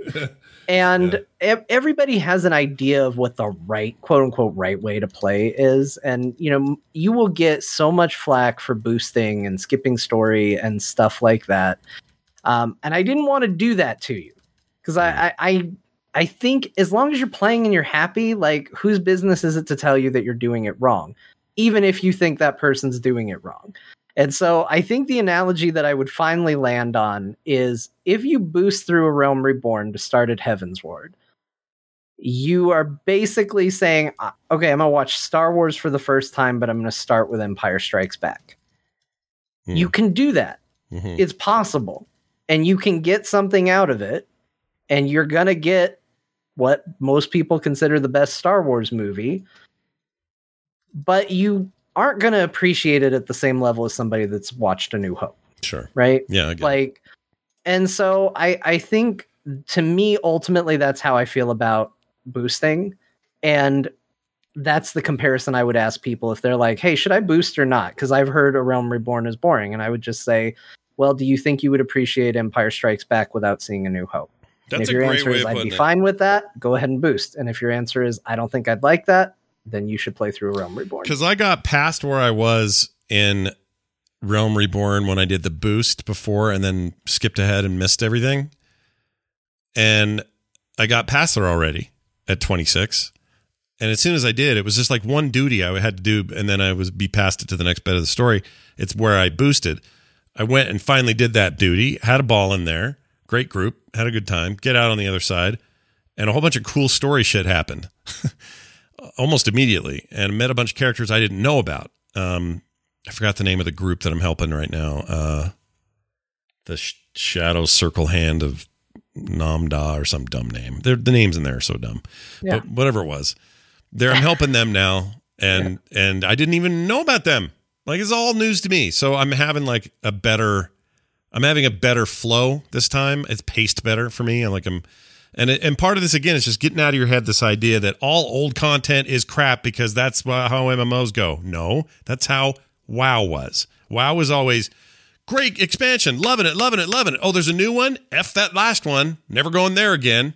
Hey, oh man, do I have to level through there again with my alt? Bleh. Like you never wanted to go back there, and they never made it compelling to go back there. This actually feels like I got reasons to be there, and it feels like there's still care being taken to make sure that's a good experience. So I'm not. This isn't a bash against WoW. It's just a different way of doing it, and I didn't know MMOs did it differently for a long time. A lot of people probably can commiserate with what I'm saying. Um, I'm enjoying it, having a good time. Can't wait to roll with you guys on some stuff. Uh, as I It's going to be fun. Yeah, it should be Uh, fun. Especially as everybody gets caught up. But it's also really easy to run old con- content with people. So That's I did that with Kyle as he was going through some stuff. So, you know, the only problem I have is I play at weird times and nobody's ever on when I'm on because Yeah. I play when baby's asleep. But um, yeah, I like running that content and letting people play it and getting into it. And it's going to be a good time because the expansion's tomorrow. That's true. I did have a funny experience though. I forgot I was going to tell you this. I ran a duty, um, which is a dungeon. For those wondering why I keep saying duty, um, if you're playing the game, that makes sense. But if not, anyway, I'm playing this. I'm running this duty with a group, bunch of randos. This was before I did the new characters. My old character on the other server. I was just kind of getting back in, and I forgot which uh, button or which uh, ability was like my main stance to to build aggro button. oh, right. Because you were a tank before. Yeah, because I was tanking. I just could not for the life of me to remember because they kind of have one that sort of radiates all the time while you're in there. It's actually kind of a cool system. So instead of one or two abilities that are always having to be on rotation to get enmity, as they put it in there, to get everybody to attack you, you kind of have one that's always pulsating for most of the tank classes. And then you have some others to supplement it if things go crazy or whatever. But I couldn't find it. And we got through this fight because a couple of those people seemed to be in a hurry and we wiped. And this one guy goes, in total old school WoW fashion, goes, Great, we got a tank, never tanked before. Great, beer, beer, this whole thing. and a whole and everybody else in that group Yeah. said, "Hey, slow down there, Chuck E. Cheese. Um, he may be new to the game or haven't been here for a while. What do you What do you need from us?" They said, and I said, "I'm I mean, really." your name is Worn Underside. Doesn't inspire a lot of co- like. and I said, "You guys, I'm Great, really no. guy That's a Worn different Underside character. is not very good. It's a different character. That was um, oh, okay. uh, okay. Thunder Pants, whatever I named the other guy. I forgot his name. uh, so anyway, he, Turd burglar. right? Turd burglar. It may have may as well be. Oh no, Teddy Teddy shit. Blunderhose. That's what it is. Teddy, Teddy, Teddy Blunderhose. Blunderhose. Right. I mean, yeah. So it's just stupid. I mean, you're probably thinking it's a Fargo guy, like a guy from Fargo playing. And you're like, oh boy, not a gamer. not this guy. But the whole rest of the team backed me and said, "Hold on, what do you need? What are you looking for? See, I haven't played that t- class in a while. Let me look something up real quick." Guy came back says, "Oh, you're looking for this." Uh, this one, this ability, it looks like a little pink this. And I said, Oh, there it is. All right. Thanks, you guys. It's been like 10 months since I logged in. I, I, I apologize. I didn't mean to hold us up. And they were great. They were great. What I know I was dealing with after that experience was Dickweed ex WoW player over here being a penis man. That's what that was. That's how he's used to rolling in these things. And I, I, can, mean, yeah, A- A- Eorzea certainly has its its chumps uh, within it as well, but by and large, you will get people that are very forgiving of your bad behavior, um, including me, who released in the middle of a fight and just had to watch everybody else do the boss fight Yeah. and just stand outside while they all struggled and was like. Guys, I don't know why I released. I have no good excuse. I've played this game a lot. I don't know why I did it. They're just like, it's fine. Don't worry about it. Yeah, that's pretty funny how that stuff works. But um, yeah, it's that was a refreshing thing. But then I started a new character anyway, and now Worn Underside is here to save the universe. Eorzea, b- bow to me in my heroic ways. All right, there's that. I also played a ton of Legends of Runeterra. It's Bo's fault. Uh, Yep. Same for me. I also Yeah. played it a lot. It's also Bo's fault. Let's talk about it. All three of us here, All right, since guys. we're talking about it. Bo, Bo, you bastard. No, okay. So here's what happened. Um, I, I liked Runeterra back in the when it was launched, and I just remember everybody going, "Whatever, Hearthstone's the king. You can't." Man. Like there was this weird attitude about it, and so I just really kind of fell off of it, but not because I didn't like it. I thought it was kind of cool. Um, but none of my friends seemed to be into it. You being into it, I was like, well, I just need to get back in there. It's great. Runeterra is great. Like it's really good. I feel like it's Yeah, it's it's, fun. friendly for people who aren't great at these kinds of games, like me. I'm not great at at card battlers. I'm just not. Um, but I found myself getting super sucked into the new. They revamped the whole like uh, single player stuff in there, and it's meaningful and like their story and you know Jinx is a psycho and and I got to go do stuff and and I liked clearing things and it wasn't easy. There were challenging things, but I had to really think about the second attempt and go, all right, now what did I do wrong last time? And like I haven't done that in a while, and the game games giving me what I need to win without me feeling like I didn't get the right pack or didn't get lucky or any of that. We talked about You that don't have last to week. buy anything. Yeah, Yeah. buy nothing. Just Yeah, play- I you just haven't play- spent play. any money yet, and I'm shocked. Yeah, you just play that game. And I think it's beautiful and I love the sound and the impact of stuff. Like it's big, big noises. And when you win, there's a the core goes up and the giant victory sign. And like their interface stuff, I think is just killer these days. Um, and again, all this kind of stemmed from Arcane. Like the thing Riot's doing is working, I think. Um, not just with podcasters and people do, who do what we do. I think a lot of people are feeling it right now. There's also that Blizzard window I keep talking about like they're they're they're rolling they're rolling right into a space where I think it was pretty impenetrable before, and I'm not the only one. I'm hearing from people all over the place saying, "Oh, I'm playing Runeterra again." Also, I love it. I I got tired of you know mercenaries or whatever they were playing on on uh, on the other thing, and now they're I mean, playing our this. time has been completely cleared up. I'm not playing Heroes, not playing Diablo. You know, touch Hearthstone. You know, lots of free, lots of time now. Yeah. something else. and this game's good, and I don't feel like I'm being punished or weird. Um, also, Can although I you know what, Shock both of you with something. yeah, go. I played it on my phone. Ooh, so did I. Oh, So did I, man. I played on an iPad. It's alert. really good on an iPad, size wise. It's very good. But yeah, yeah, Yeah, but yeah. I I was like, I was so into the game, I put it on my PC, and then I was like, well, I have to go to the bathroom, great. and I could Right. just keep this journey going. Mm-hmm. And you did. I guess I guess I'm gonna t- download it on my phone. And you know what? It works great. yeah. It works so seamless between the two. Like that's the thing I like is I look at it and it, it looks and works slick and I get done with my dark business and I I close the app and I come back and I sit at my computer and I load it up and I'm exactly where I was in the middle of the before times and I'm just like ready to keep going. They don't even And make it- you sit at a menu and choose continue, or they just know where you're at and they sync you and you just go. John's biopic is going to be called "His Dark Business." I like that, John doing the dark business, but now you have this new friend with you. It's it's good, right? Like it's and a then yeah. guess what? I escalated it further. I put it on my second computer so that I can play rounds of it while I'm running Praetorium in Final Fantasy XIV and watching really long cutscenes. oh, it's your side game now too. Yeah. Yep. Wow. It- I've played a lot of Runeterra because it just runs on stuff and it plays really well and it doesn't like there's no time limit. Like I could never do this with Hearthstone because the stupid time limit kicks in and psh, oh, you better Well- make a decision Well, the quick. single player stuff doesn't have timer either. Yeah. oh, the- does the it? Does it not? Okay, No. I re- I always remember the timer, but that They could be- actually have really good single player content, but that was behind a pay. Like you'd have to buy those adventure modes, right? yeah, there's they're all twenty bucks a pop, and yeah, you just have But- to do it. I I just love I love the way it plays. I love the way it looks. I'm terrible at the game. Yeah. Um, so You're I've like been doing me. the single player uh, Jinx story, and I think I'm on the third chapter, maybe the fourth. I think I finally may have beaten the third. I can't exactly remember, The third but it- Jinx one. yeah, it took a lot of tries. Like So, that that first chapter, Yeah, that first boss. easy. Yeah, easy. breeze Yeah. through it. Easiest thing I've ever done in my life. The second one took a ton of tries. Yeah. Third one Yeah. took even more tries. Like Yeah, I'm it- dying this- a the scale ramps up, so there's a difficulty quotient where I think it goes from one, two, and three.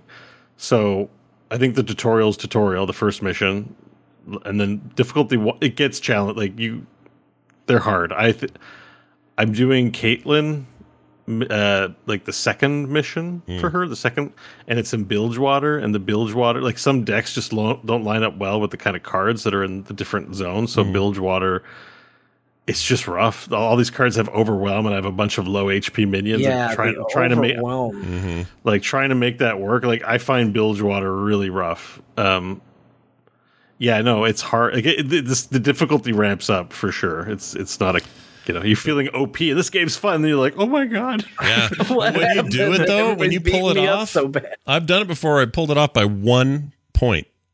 Like I Yeah. had one left on my crystal. I killed their last one just because of one strategic choice. Man, did that feel good.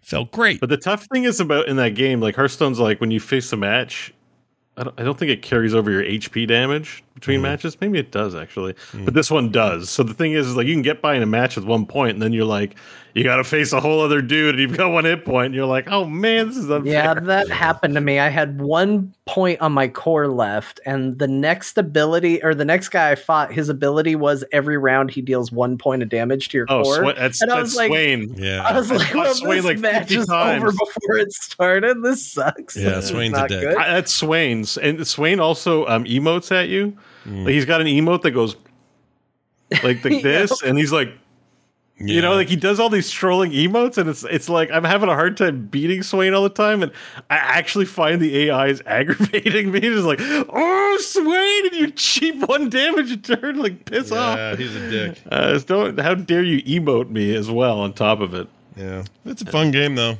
I, I I'm very happy to be playing that, and it uh, looks, it just looks good, man. That game. So you just play as Jinx so far. Did you play any other heroes? I am stuck No, as Jinx at the current. Yeah, that's Yeah. all I've done too. Uh, so Yeah. I'll I get- mean, I've gotten other heroes on my team, so you know, there's been other ways to play other champions, but oh, I also yeah. feel like her deck changed. Maybe I'm wrong, but like I feel like my deck from the tutorial to like your first actual story mission after that, it felt completely different. And so when I did the tutorial, I was like, man, they even built the deck exactly the way I would want this deck to be. This is going to be awesome. And then I felt like all my cards changed and it was bad. Mm, mm. Um, But uh, one of the things is with reputation, like those runs uh, add up, so you get like Hades style upgrades over time. So like I'm at level seven with Caitlyn. Um, you do get a lot of interesting things that out of it. So you know, even if it's hard, you can build up your character and things get easier. So Yeah, I you know, finally got the ability where if I uh, if I discard a card, um, she will do damage one point of damage to an enemy and one point of damage to the core, and that was what allowed me to finally beat Swain. That and a really badass move where I shifted my hero before the attack phase, so they lined up to block, and I shifted my hero to a lane that wasn't being blocked, and I it was the difference to kill the core. Mm. And I was like, oh man, this is game's so cool. Look at this clutch play. Like nobody's cheering for me, but in my head, people are cheering. yeah, they're clutch moments. I love that in a game like that. I haven't felt that in a long time. Um, definitely had that sense of clutch. Uh, it's a cool, it's a cool game, you guys. It's pretty rad.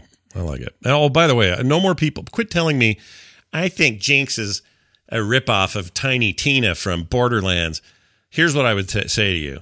Where do you think Tiny pre- Tina came Jinx from? predates. Yeah. Plus, also, you ever seen uh, freaking Harley Quinn before? You ever seen that? All these are Harley Quinn ripoffs, or or not ripoffs, but you know they're they're playing on I'd that. just say she's a more straight up Joker ripoff than a, if you were going to say ripoff, she's more of a Joker, right? You know, Yeah, that's chemicals. all- Like, yeah, It's all it's, for a, it's an archetype.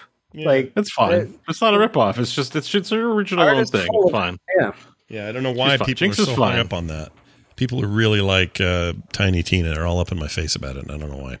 Man, Um, And that's a weird. It's a weird one though because Tiny Tina came second to Jinx, so I don't know how one rips off the other. yeah, I don't understand that either. It's pretty weird. But Jinx has um, been around for a long time. Also, I played a bunch more. I know John did as well, so we can talk about this. We played uh, Halo Infinite multiplayer. Have yet to play with each other, but we played. I played a bunch uh, separately. I assume you did as well. Um, how's that? yeah, I got really hooked on it. Um, It's very good. especially today. I played just tons of match, just match after match after match today, and I had another weekend where I was just playing it nonstop. Um, it's really good in spite of its upgrade system, which they are working on. I, I so I kind of tweeted this, and I got a lot of replies that were just like, "Yeah, it's bad, it's bad, it's bad" for their like whole progression system. And I had a couple people that are like, "They're working on it. What's your problem with it?" Yeah. It's like, well, look, I'm the worst person to be able to identify an issue in a video game. Like, I, I don't know if I would make a great QA tester because I tend to go, something's wrong, but I have no idea what it is. Like, I Mhm. can tell something's off, but I can't figure out why. Mhm. But this is one case where I was like, something's off. It's the progression system. This is garbage. This needs to go. And it was Mhm. one of the first times I've ever been so like laser focused on how is this the version of what they decided to go with in the game? Because it doesn't feel good as a player. It doesn't encourage you to play the game in interesting or compelling ways. It seems to actively penalize you for wanting to play more instead of, you know, just playing a couple games here and there. Like, Mhm. and it, it the only thing it seems to really benefit is them on an artificial like pushing back the tail of the progression and buying time because you can't brute force it by just doing game after game after game to get Yeah. to the end Yeah. um at least as it was originally intended I Uh, think 'cause the way it what it works is. just for clarity's sake is you don't get xp for doing matches you get xp for completing challenges within those matches Yeah. so you could win, you could have an amazing game, but if your challenges are kill people with the battle rifle and you didn't ever shoot the battle rifle, you don't get any XP for that match. Now they've changed that. You do now get some baseline default XP and there's some challenges that are a little more open and you're more likely to get. So some of it is being worked on, but it's still not there and it still doesn't feel very good. And especially when you go into the Spartan customizer and you see a bunch of gear and equipment, and you're like, oh, look, this looks so cool. And you have to go into like descriptions to find out if it's something you just have to buy from the store, which it isn't a fully open all the time store. So they'll show you armor you technically can't buy, Mhm. or they'll show you armor that you have to earn, or they'll show you armor that just says stay tuned underneath for how to get it, which is stupid Mhm. like it, their whole progression and customization thing could be really cool right now it's really really bad Yeah. but Agreed. the gameplay of halo infinite is extremely fun and extremely good and i'm having such a good time on it that as bad as that is i'm still just playing game after game because i'm enjoying playing the game so much Yeah. which is the most important part Yeah, it is. part you have to get right yeah. the other stuff can be fixed so yeah, they got that right. It feels like it's great Halo multiplayer in every sense of that word, and it plays really well, and the rhythm is great, and I love it. The loop is amazing. It's the most fun I've had in a multiplayer shooter in years. Uh, it feels uh, feels so good. That part is amazing. The progression is broken. They got to fix it, and they know, and they keep saying, "Yeah, we know," and I believe they are working on it. They need this to be very successful as a free to play aspect to their Halo universe. This is a huge play for them for the future. They'll this will all get in line. Um, so you know, I'm, I'm on the one hand, I'm like, yeah, these are bad and they deserve criticism, and I hope they fix them soon. But I'm also not with the group that's like, oh, that's it, forget it, it's a dead game, it's never going to work, this progression's broken. You know, yeah, that's the thing with a living game. Things get updated, things get changed, they all do it. This this is just a, in a pretty shitty place in terms of progression, but the gameplay's so fun. I find myself caring less than I would normally. Like right normally I'd be irritated to hell that I'm like, oh, I I didn't even get any XP for that match. Instead, I'm like, that was badass. I clonked that guy in the head. Two guys died from one grenade, and then that one moment when I sniped three dudes in a row, amazing. You know, I'm still feeling the rush of the last match, and so to their credit, three four three has built an amazing Halo multiplayer experience. I'm very excited about their campaign in another couple of weeks or week or week and a half, whatever it is. Um, but yeah, they got to they got to fix progression. It's bad right now. Yeah, and it's the easiest. Uh, well, sure, there's devs somewhere that are like it's not easy, but um, it, it's a lot easier to fix progression than it is gameplay. Like Yeah. if the game doesn't play good, that takes a lot more effort and a lot more time. So I think writing it off if you don't enjoy the progression system is a bit of a mistake because that's a pretty easy thing to fix. Yeah. If you don't like the gameplay, then you know I don't know if they're going to be fixing that too much because I actually think it feels really good. But uh, I, oh, it's so good. Like it, it's doing that thing that it did back in the day when I played Halo, where it's Yeah. just like all you want to do is talk about. There were three guys down there, and I jumped down and I shot the one guy, and I stuck a grenade on the other guy, and then the other guy came at me. I thought I was gonna die. I meleeed him, and I got him, and I controlled the point. And I was the best Yeah, Like, it does. and that's what you want from those games. Like that's the experience you're chasing after, and that's what that game's doing. Agreed. It's very good. Um, and then finally, I'm going to leave most of the Wild Rift discussion to Bo because I, I I played that also, and I want to I want to talk more about that.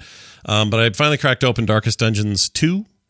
Uh, it is uh, right now a early access game on the Epic Store only. They made a deal with uh, with Epic to get some extra money for that.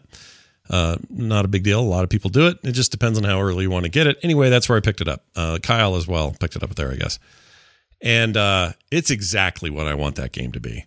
I'm so I, I I bought it and it sat on my hard drive for a long time because I just been busy, and I finally went, man, I need to freaking play the thing. I bought it on sale. It was on sale. It was like 24 bucks or 23 or whatever.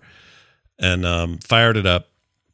Darkest Dungeons 2 is awesome. And it's going to get more. aw- I it already feels finished to me. So I know they've got more bosses and more stuff to put in there, and that's great. But it's very polished already.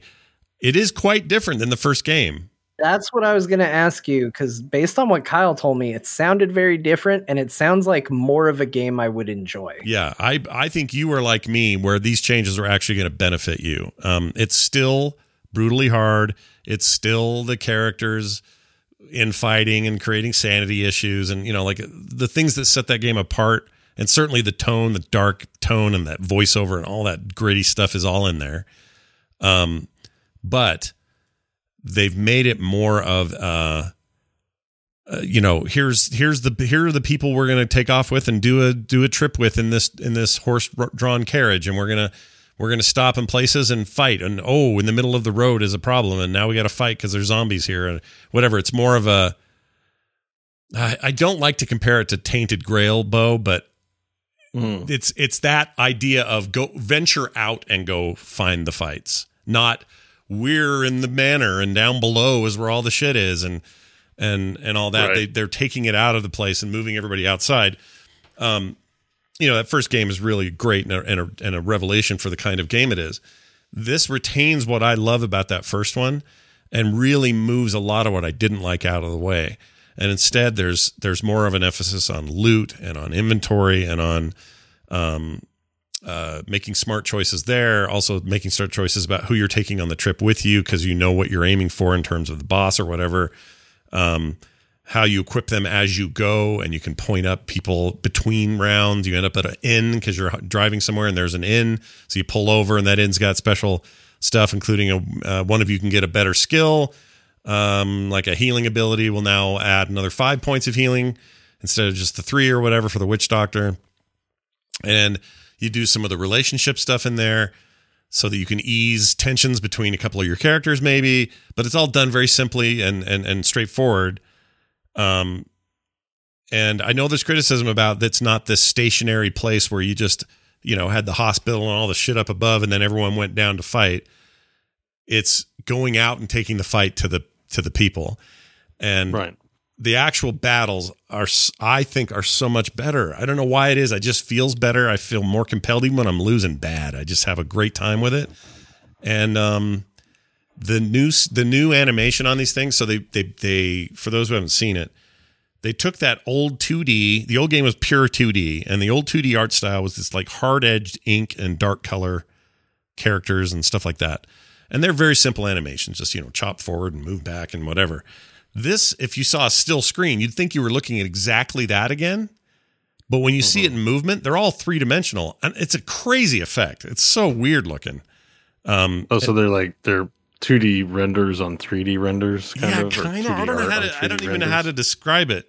Just so much more fluidity and dynamics to the way that they move, but they don't.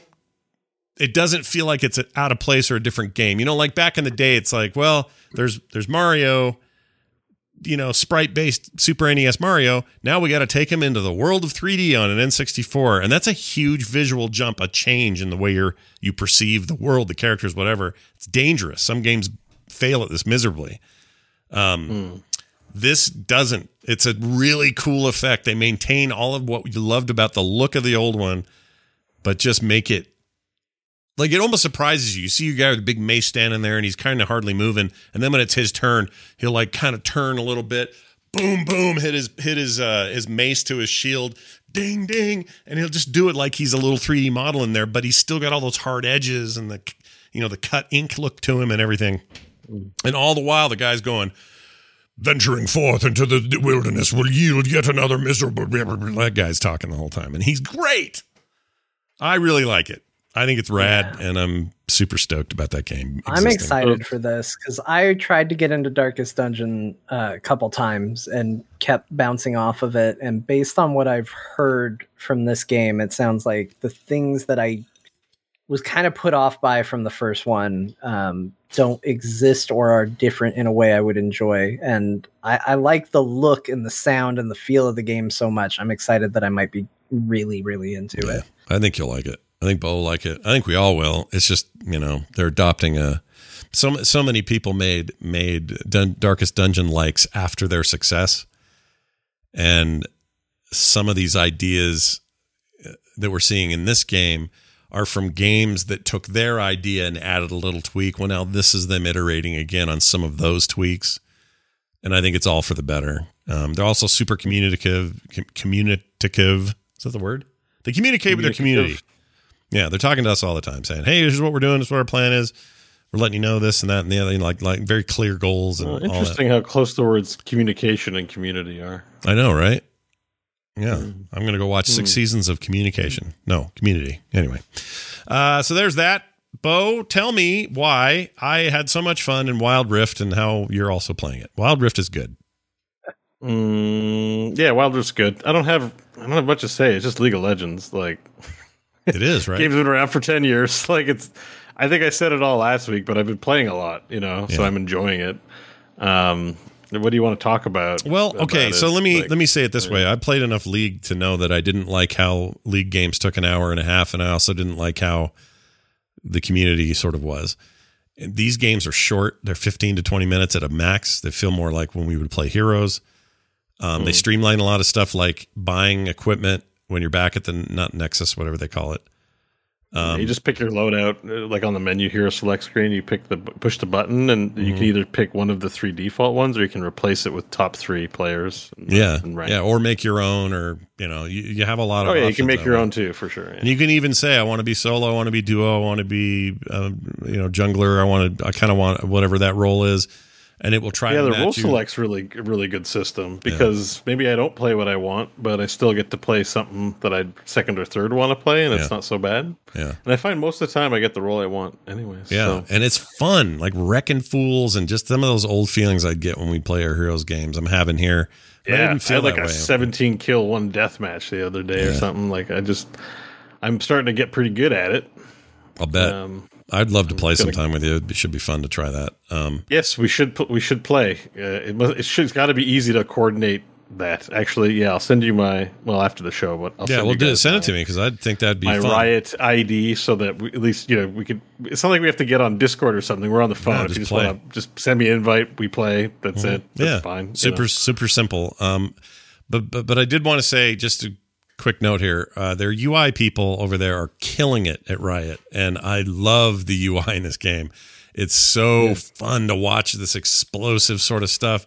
Like it makes me want to buy shit in the game. I haven't. Yeah, like when you have you browsed the skins. Yeah, like when you browse this, awesome. like I'm just like. Heroes didn't even do it. Like the, the, there's this huge like fl- explode in and go yeah, and Yeah, fly crazy. around and go. Pow. Yeah, it's nuts. It's it's And way I'm like, oh shit! I want to give him ten dollars all of a sudden. Yeah. yeah, it's just a really like like top shelf presentation style thing and and fast Yeah. and smooth. And It runs great on I mean, I'm using an iPhone 12 Max, you know, the big the big boy. I know you're on an 11. Um runs Mm-hmm. I feel 11 has a big screen for what I'm used to on an iPhone. Oh yeah, for sure. 12 Those- is even bigger. You're saying? Oh yeah. Well, it's 12's a 6 point whatever it is in inches.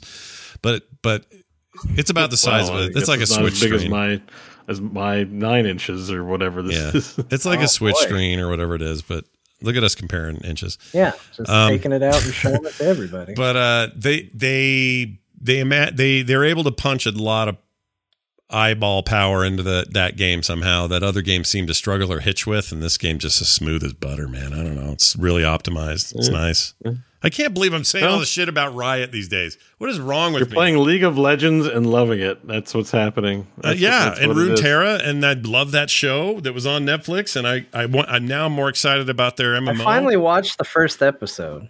yeah. Oh, Oh, what'd you yeah, think?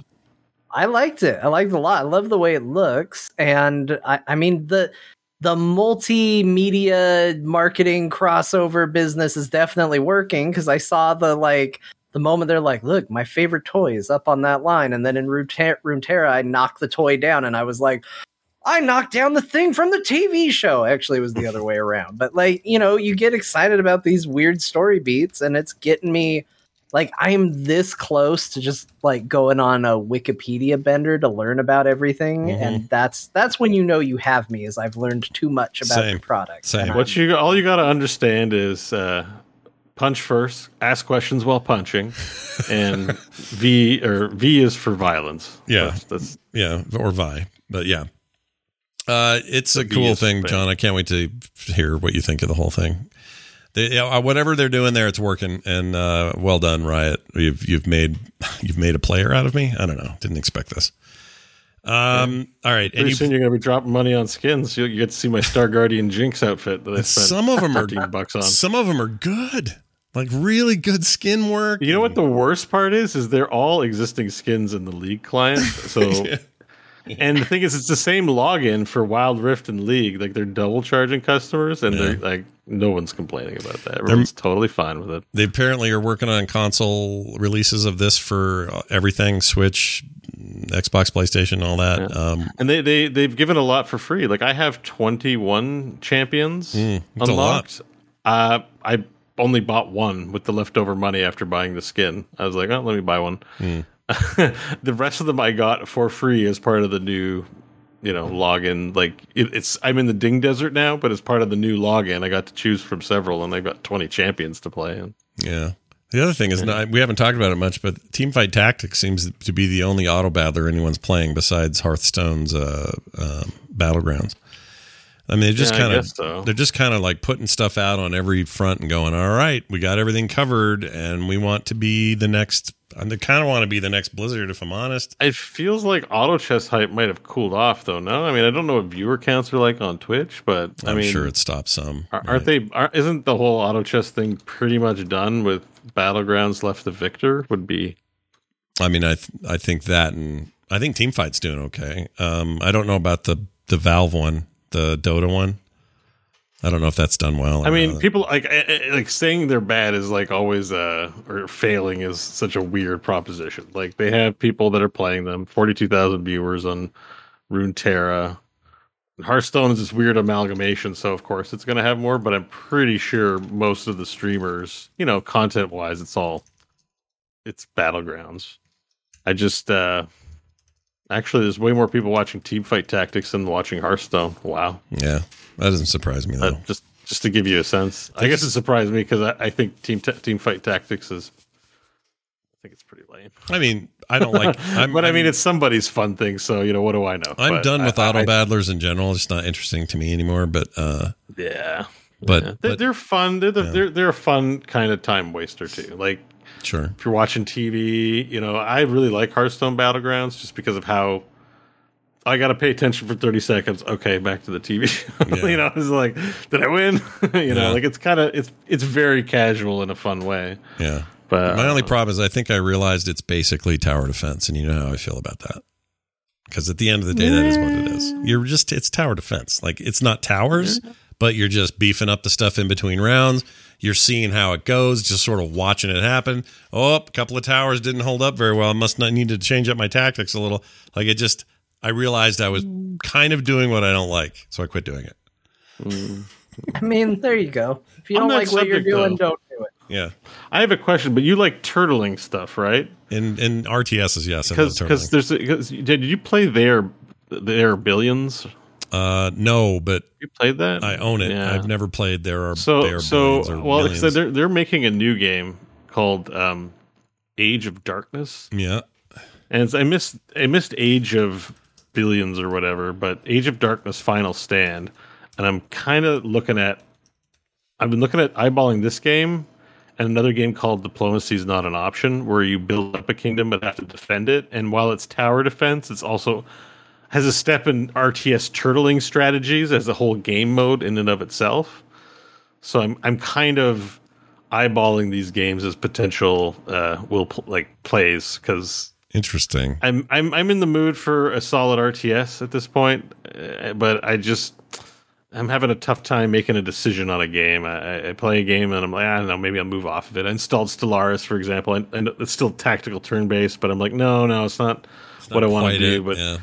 Um, Age of Darkness looked really interesting to me.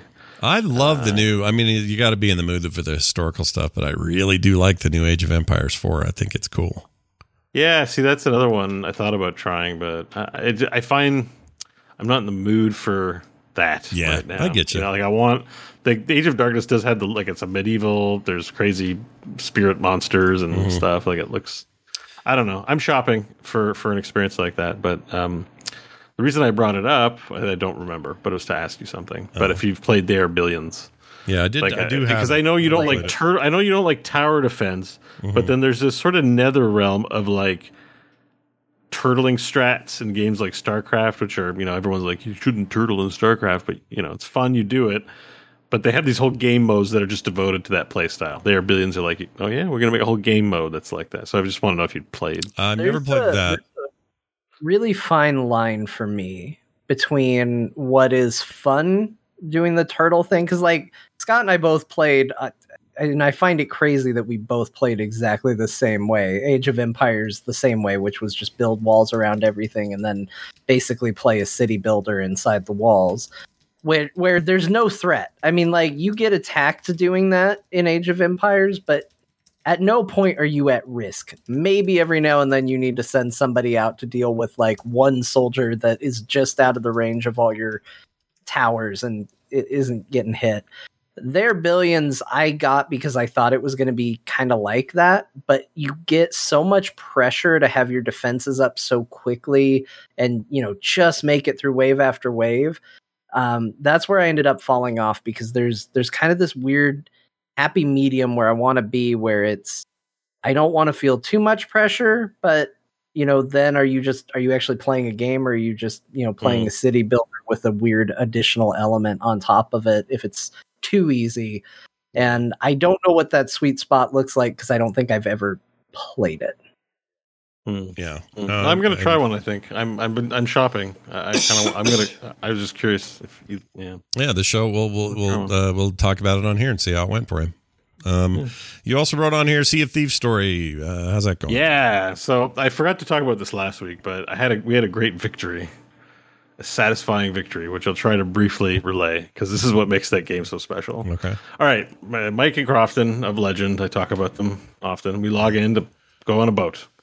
We went to go get a gold node where we can find sunken treasure in a sunken boat, and we go down. We're getting the treasure, and lo and behold, we uh, emerge from the water, and pirates are shooting at us. Bam, bam, bam! A bunch of dickhole pirates are just rolled up and started firing at our ship.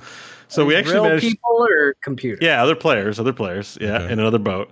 Um, we managed to get back to the ship, plug up the holes, get going, and shoot back for a whole bunch of time until we run out of cannons, cannonballs. Um, so then they chase us for 30 minutes and occasionally hitting us. We're really low on wood. We got about three pieces of wood. We're trying to find an outpost to go to and ditch these guys. And, and, um, you know, and they're still shooting at us. They seem to play the game better than, than us, of course. We're just like, oh my God, get away. Um, so we've been dealing with them for like 30 minutes. So there's this actual blue water uh, in the top right, which I've learned is actually where there's a quest for the shores of gold, but I didn't realize it was like that. And I'm like, why don't we drag them into that water and maybe a kraken will attack them um, or something? But I didn't realize it was out of bounds. So we move in there. When you go out of bounds, the blood turns blood red and the sky turns dark, and it's really terrifying actually being out of bounds. And I'm like, oh shit, it's out of bounds. That's not good. Being out of bounds also means that the water pokes holes into your boat. Jeez. So you'll just start like nothing. You just be like bunk, bunk, bunk, and it's like time to get back in bounds.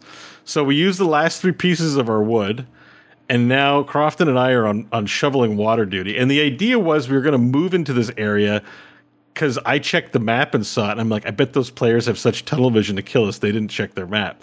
So we drew them out into this out of bounds water with because there's no borders or signs signaling out of bounds. You just need to know you're out of bounds. Mm-hmm.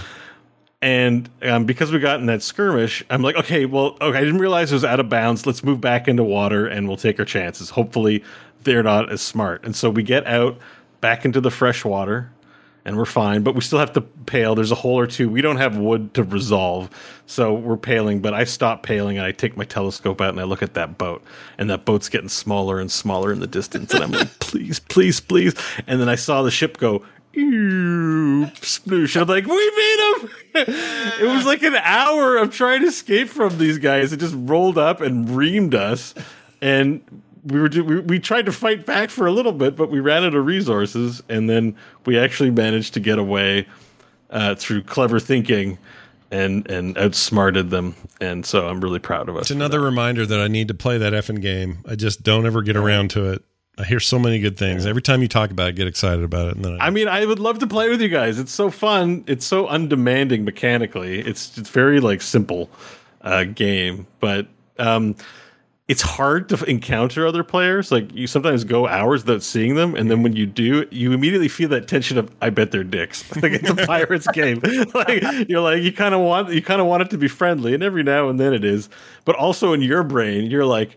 Well, it is a pirate game. Yeah. Maybe we can sink there. Like you're also starting to le- act like less of a good person. Maybe Like We're the dicks. I don't know. yeah, maybe. yeah so um that was a really fun experience i didn't stream that one so i, I wanted the memory of it because I it, the ship was so tiny i was like please catch a glimpse and resolve this story for me because you know maybe i wouldn't know if they would have died or not it would have been bugging me forever but i just saw the boat go ploosh. I was so happy Wow. um, so that was a great victory overall. And then we learned that we've been noobs. Like we've been playing this game for a year, and we didn't realize that at the outpost you can get a full crate of cannonballs. So we just roll with the default what's on the ship, thirty cannonballs. Which you run out really fast. Apparently, you can load up on like 80 cannonballs or something. And this, so this game doesn't really explain important things like that to you. And uh, I'm just sharing that for anyone else who's playing that doesn't realize. It's like the idea that you're a bunch of frugal pirates. hmm Yeah, we, we never put our cosmetics Oh, on. told If you can't do it with 30 cannonballs, you can't do it at all. Well, there's lots of the game's all about cosmetics, and we always you have to when you log in. This is actually annoying. You, I don't know how to default the cosmetics on a boat, so you have to go and assign the cosmetics every time you play, and we always forget. So we're always in like the noob wood plane ship, just like rolling around. Um, That's great. yeah, I want to play you it. guys should play. I need to play it. I also need. We also need to get. It's on Game. Xbox Game Pass. It's like free. I know, it's like play. Nothing. can We Organize may- a we just have Just it. play Sea Yeah. of Thieves. I al- It's but like it's I, I keep hearing the new update for Dwarf Games amazing. By the way, I Yeah, keep I heard hearing that, that. Yeah. too. Like Yeah. real good. Like better pick it up and play it again. This is the problem. There's too many effing games. Look at all these games. You know, and John's about to Yeah. disappear into Final Fantasy Land forever for for the next bit. I'm thinking. It's Yeah, true. I had to have a a really hard decision on what I'm going to do first. You know, like, am I going to level we're gonna we, we don't hear about continue the story? Yeah, yeah. we don't hear about Final Fantasy 14 a lot on the show. No, never. No, So we have to no, be ready to hear about it a lot. Up, so get ready uh, I I'm going to finally play it. Everybody, I didn't so know I'm Final probably- Fantasy and uh, DCU came out the same year. I was just looking at dates here. Did And, it uh, really? That's yeah. crazy. Yeah, they're the same age, those two games. Weird. I always think of DCUO as earlier, Yeah. but uh same year. Well, maybe this doesn't count the Reborn though. The Realm Reborn business. I don't know. Oh, that could be. Because that was 2012, so a year apart, but still. Uh all right. But uh, yeah, the all- games. There's a lot of them. A lot of games, a lot to play. And gosh dang it, we're going to play them all. But first, we're going to do this email. That's a good question. Here's an email from Sam. He wrote in to talk to the core at gmail.com and says, Hey guys, first I want to thank you guys for helping me find new ways to enjoy games recently. I don't remember what discussion it was exactly. Probably not the soaking discussion that we had last week. Um, maybe he says maybe it's But I don't know. Maybe that changed the way you play video games, and if it did, write us. Yeah. I'd be really curious how that uh, what that did for you. I did get into follow up email from somebody who's described what bouncing is. I hadn't heard of that. Do you want me to yeah, we got a lot of people that wanted to enhance that story. yeah, there's a new They didn't think we went far enough. So the Few bouncing thought we story, went too I'll, far, I'll give you the brief of it. It's like so if you listen last week, it's soaking, but brief. your third friend, you have a third person involved, and not in a Oh. great way. They get on the bed and they jump up and down to create the friction. Yeah. This is apparently a Oh, thing. No, what a great way that the third person could be involved is. yeah, the third person's involved. Not a great way. It's a horrible way to have a third person in your little team there, you know? What an awful But what's thing. a good way to have a third person? Well, I don't know team? if you're having a proper uh I mean I've never experienced this myself, so Well, like like if it. you're so if you're soaking. Let's just say hypothetically, you're so you Scott are soaking, Yeah. and there's a then Brian Ibbott's in the room with you. Oh, Jeez. What would you ideally like it? What would be a good way for him to be there? I don't know. What, what, what would be the best option for him? There is no there is no Holding a good option. camera. um, isn't a good option. There really isn't one. But if you don't know what we're talking about, I that's mean, probably maybe just if as he's well. feeding you like French fries, that that's a good option. Oh yeah, I, like could do that. fries. Yeah, Yeah. good fries though, not bad fries. They have to be good fries. None I feel like if you're gonna feed two people going at it, it's got to be grapes. Just lean into what you're doing. you know, I'd my, love to be the guy feeding two people going at it. That's like you know a different kind of pleasure you're offering, but it's not sexual, so I don't feel gross about it. like, you know? a Like, hedonism bot. Everybody here's gets a chick- hungry. here's a chicken wing. So it'll it'll power you up. So, when- uh, what? Here's a joke. What's a bouncer's favorite in this scenario? What is a bouncer's favorite French fry brand? In and out. All right, moving on. Moving on. Okay. Moving okay. on. Uh, here goes. Oh, let me finish this email. It says, uh, so uh, maybe it's just the fact that every week Scott seems to have a dozen games he's played that were different than what he played the previous week. But listening to the show lately has helped me be at peace with jumping around game to game uh, a bit more often and not feeling so stressed out when I don't finish a game right away. I'm currently playing or fall behind on a daily quest or something. I think that's a that's a that's a uh, liberating thing to do. Uh, truly. I, I, feel that way about my gaming stuff. I mean, there's some games I wish I would get in and finish, but truthfully, I'm just looking to enjoy video games, and sometimes that's hop- hopping around. Anyway, my old habit of playing one game obsessively usually led me down uh, a, uh road where he would burn out hard and then try to find the next obsession. Lately, I've been having way more fun playing whatever sounds fun at the moment, knowing I can always look back uh, or go back to something when I'm in the mood for it. Now that I type it out, it sounds like a no brainer. But either way, it's a new mindset that definitely made gaming and other hobbies more enjoyable for me lately. So thanks. Well, I love that kind of feedback. Thanks for letting us know. Uh, now to my question. I've always been a console gamer, and that's mostly because I've never had anything other than a Mac for a computer. In our current house, we don't really have an office or a good space to set up gaming rigs, so it'll still probably be stuck with not getting a PC for the time being. With that said, with Steam Deck being announced and coming out, I thought maybe that would be the right thing for me to get. Uh, and it would give me a great way to play a lot of PC games. I'm missing out on what's, or I'm missing out on that I'm missing out on without having to invest the money or space. However, I'm now wondering if maybe I'd be better off spending my money on the new generation of consoles or just living with that for now. Curious on your opinions. Maybe you've heard uh, any more about the Steam Deck since its initial announcement. I mean, uh, let me stop here. He has more to say, but that game or that device, the whole idea is that you don't need a PC to to play games on it already, meaning you don't have to tether it to anything. You don't have to have an existing thing. It's nice if you have a bunch of Steam games already, because then they're just going to play over there. Um, but it is in effect a PC, and I think if you are cool with the portable the portability us of it, plugging it into a TV when it makes sense, if you're cool with all of that, the specs look good. Like it's it should be a, a nice device. Um, and if you're limited on space, and especially you know a couple of grand on spending it on a new PC, I think this is a good solution personally. Yeah, I I would also say, you know, just to give some credence to the argument of getting a next gen console, you know, uh, we for fear of getting labeled as a fanboy of some kind, I would recommend uh, the Xbox um, Ser- Series S or X. You said in your above email you like playing a whole bunch of different games and being able to jump from you know game to game. Game Pass is what will allow you to do that. You know, I would probably recommend the PlayStation 5 if there were specific titles you felt you absolutely needed to play. Um, but because he's saying that his new favorite way is to just play something, whatever he's in the mood for at the time, Game Pass lets that happen. So that would be my recommendation on a console. But if you already have a Steam library and you just want to, you know, have something portable, or even if you don't have a Steam library, you just want something that you can, you know, maybe play handheld and take somewhere, then the Steam Deck. I, I mean, it isn't proven. It's hard to recommend that. It's easy to recommend the idea of it. I guess we should wait and see how it is received to make sure it's actually good before I recommend it. Yeah, I agree. We don't know yet. It got delayed. We thought we'd know by now, but now we got to wait until February. So some of that jury's still out. Uh, Hmm. They're probably still going to be kind of hard to get. Um, but yeah, like it's unproven. Um, John's right about that. But from all the hands on I've heard, and I've read a bunch of really extensive hands on from different outlets, it seems rad. It seems real good. Like they're not cheaping out on this thing. They're not going with a lousy screen. They're not, you know, it's not garbage plastic. It's it seems like this is an actual attempt for them to really get some market with this. So I mean, there's a big assumption that you're even going to be able to get one. yeah, yeah, Yeah. Yeah, that's a huge assumption. I mean, uh, honestly, if Consoles I'm, are hard enough to get. I'm guessing that most people wouldn't see a Steam Deck till late next year, Christmas time, if if then, if and then, and that's if supply chain issues around chips in general kind of get back up to speed. Um, it's a real weird. I think at least that's what the pre-order was about. Because if you pre-ordered, maybe at least they know how many to commission. You know. Yeah. Yeah, but I'm I'm with John on the recommendation. On I mean, the Xbox has just made it very hard not to recommend with Game Pass. It's just ridiculous the value.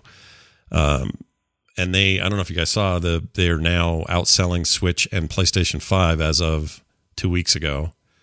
Oh, really? Um, Xboxes. yeah, even though they're also hard to get. None of them are easy to get, Yeah. but the actual sales they do have, they're outselling the other two. And I don't know if Microsoft is is is responding to this, but most people are attributing to or people who who who analyze this stuff in the industry are attributing that sales growth and that position change to Game Pass as being a just a real draw. And the uh, S, they have a cheap line as well, which I think for The the, more helps a lot. budget minded, Yep.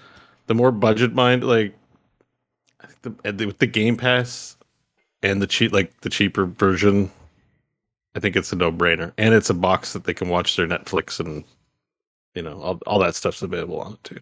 There's just something to be said about booting up a new console and having it full of games. Yeah. You know, and not uh, these things are expensive enough. I mean, controllers are insane nowadays. Like Mhm. controllers cost more than a game, and that that didn't used to be the way it worked. And um, you know, you invest so much money to get just the system up and running that then you know you start throwing sixty dollar games on top of it. You know, it, it gets really pricey.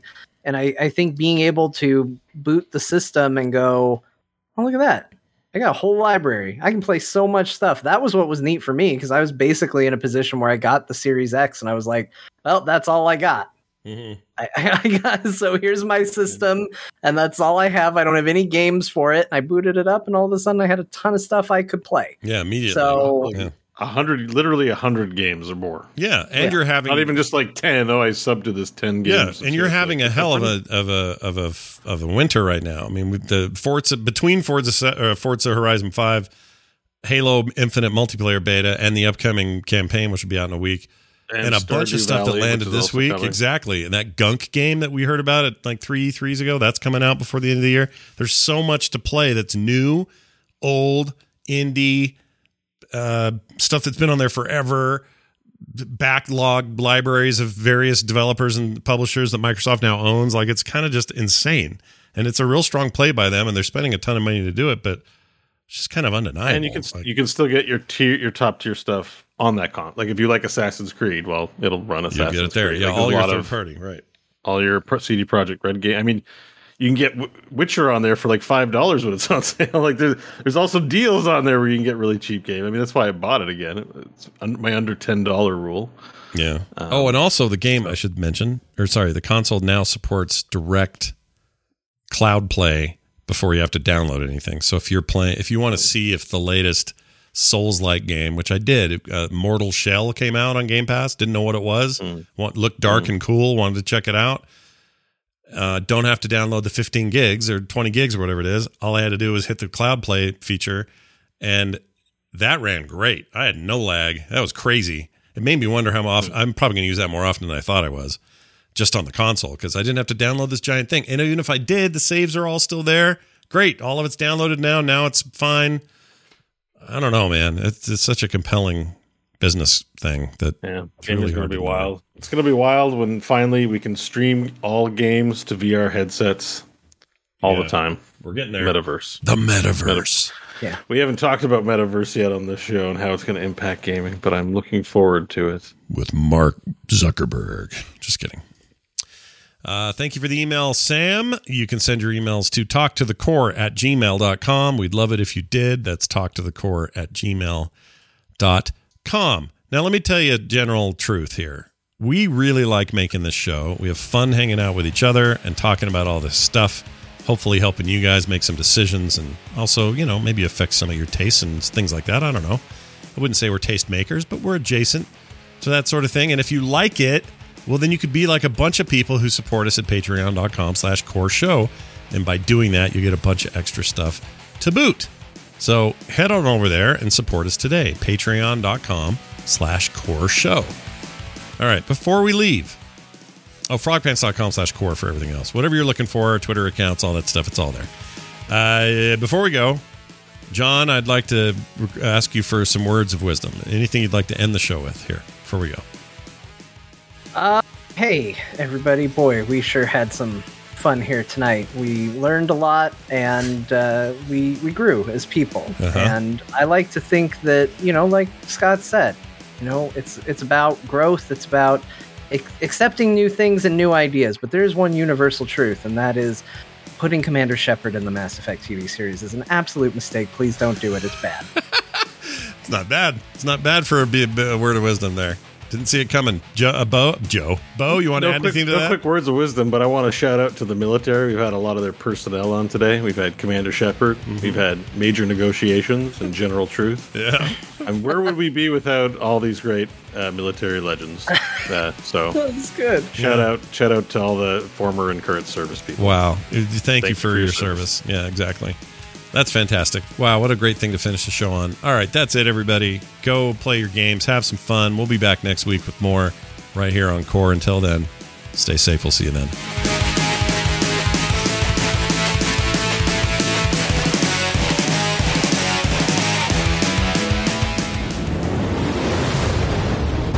This show is part of the Frog Pants Network. Yes. Get more at frogpants.com.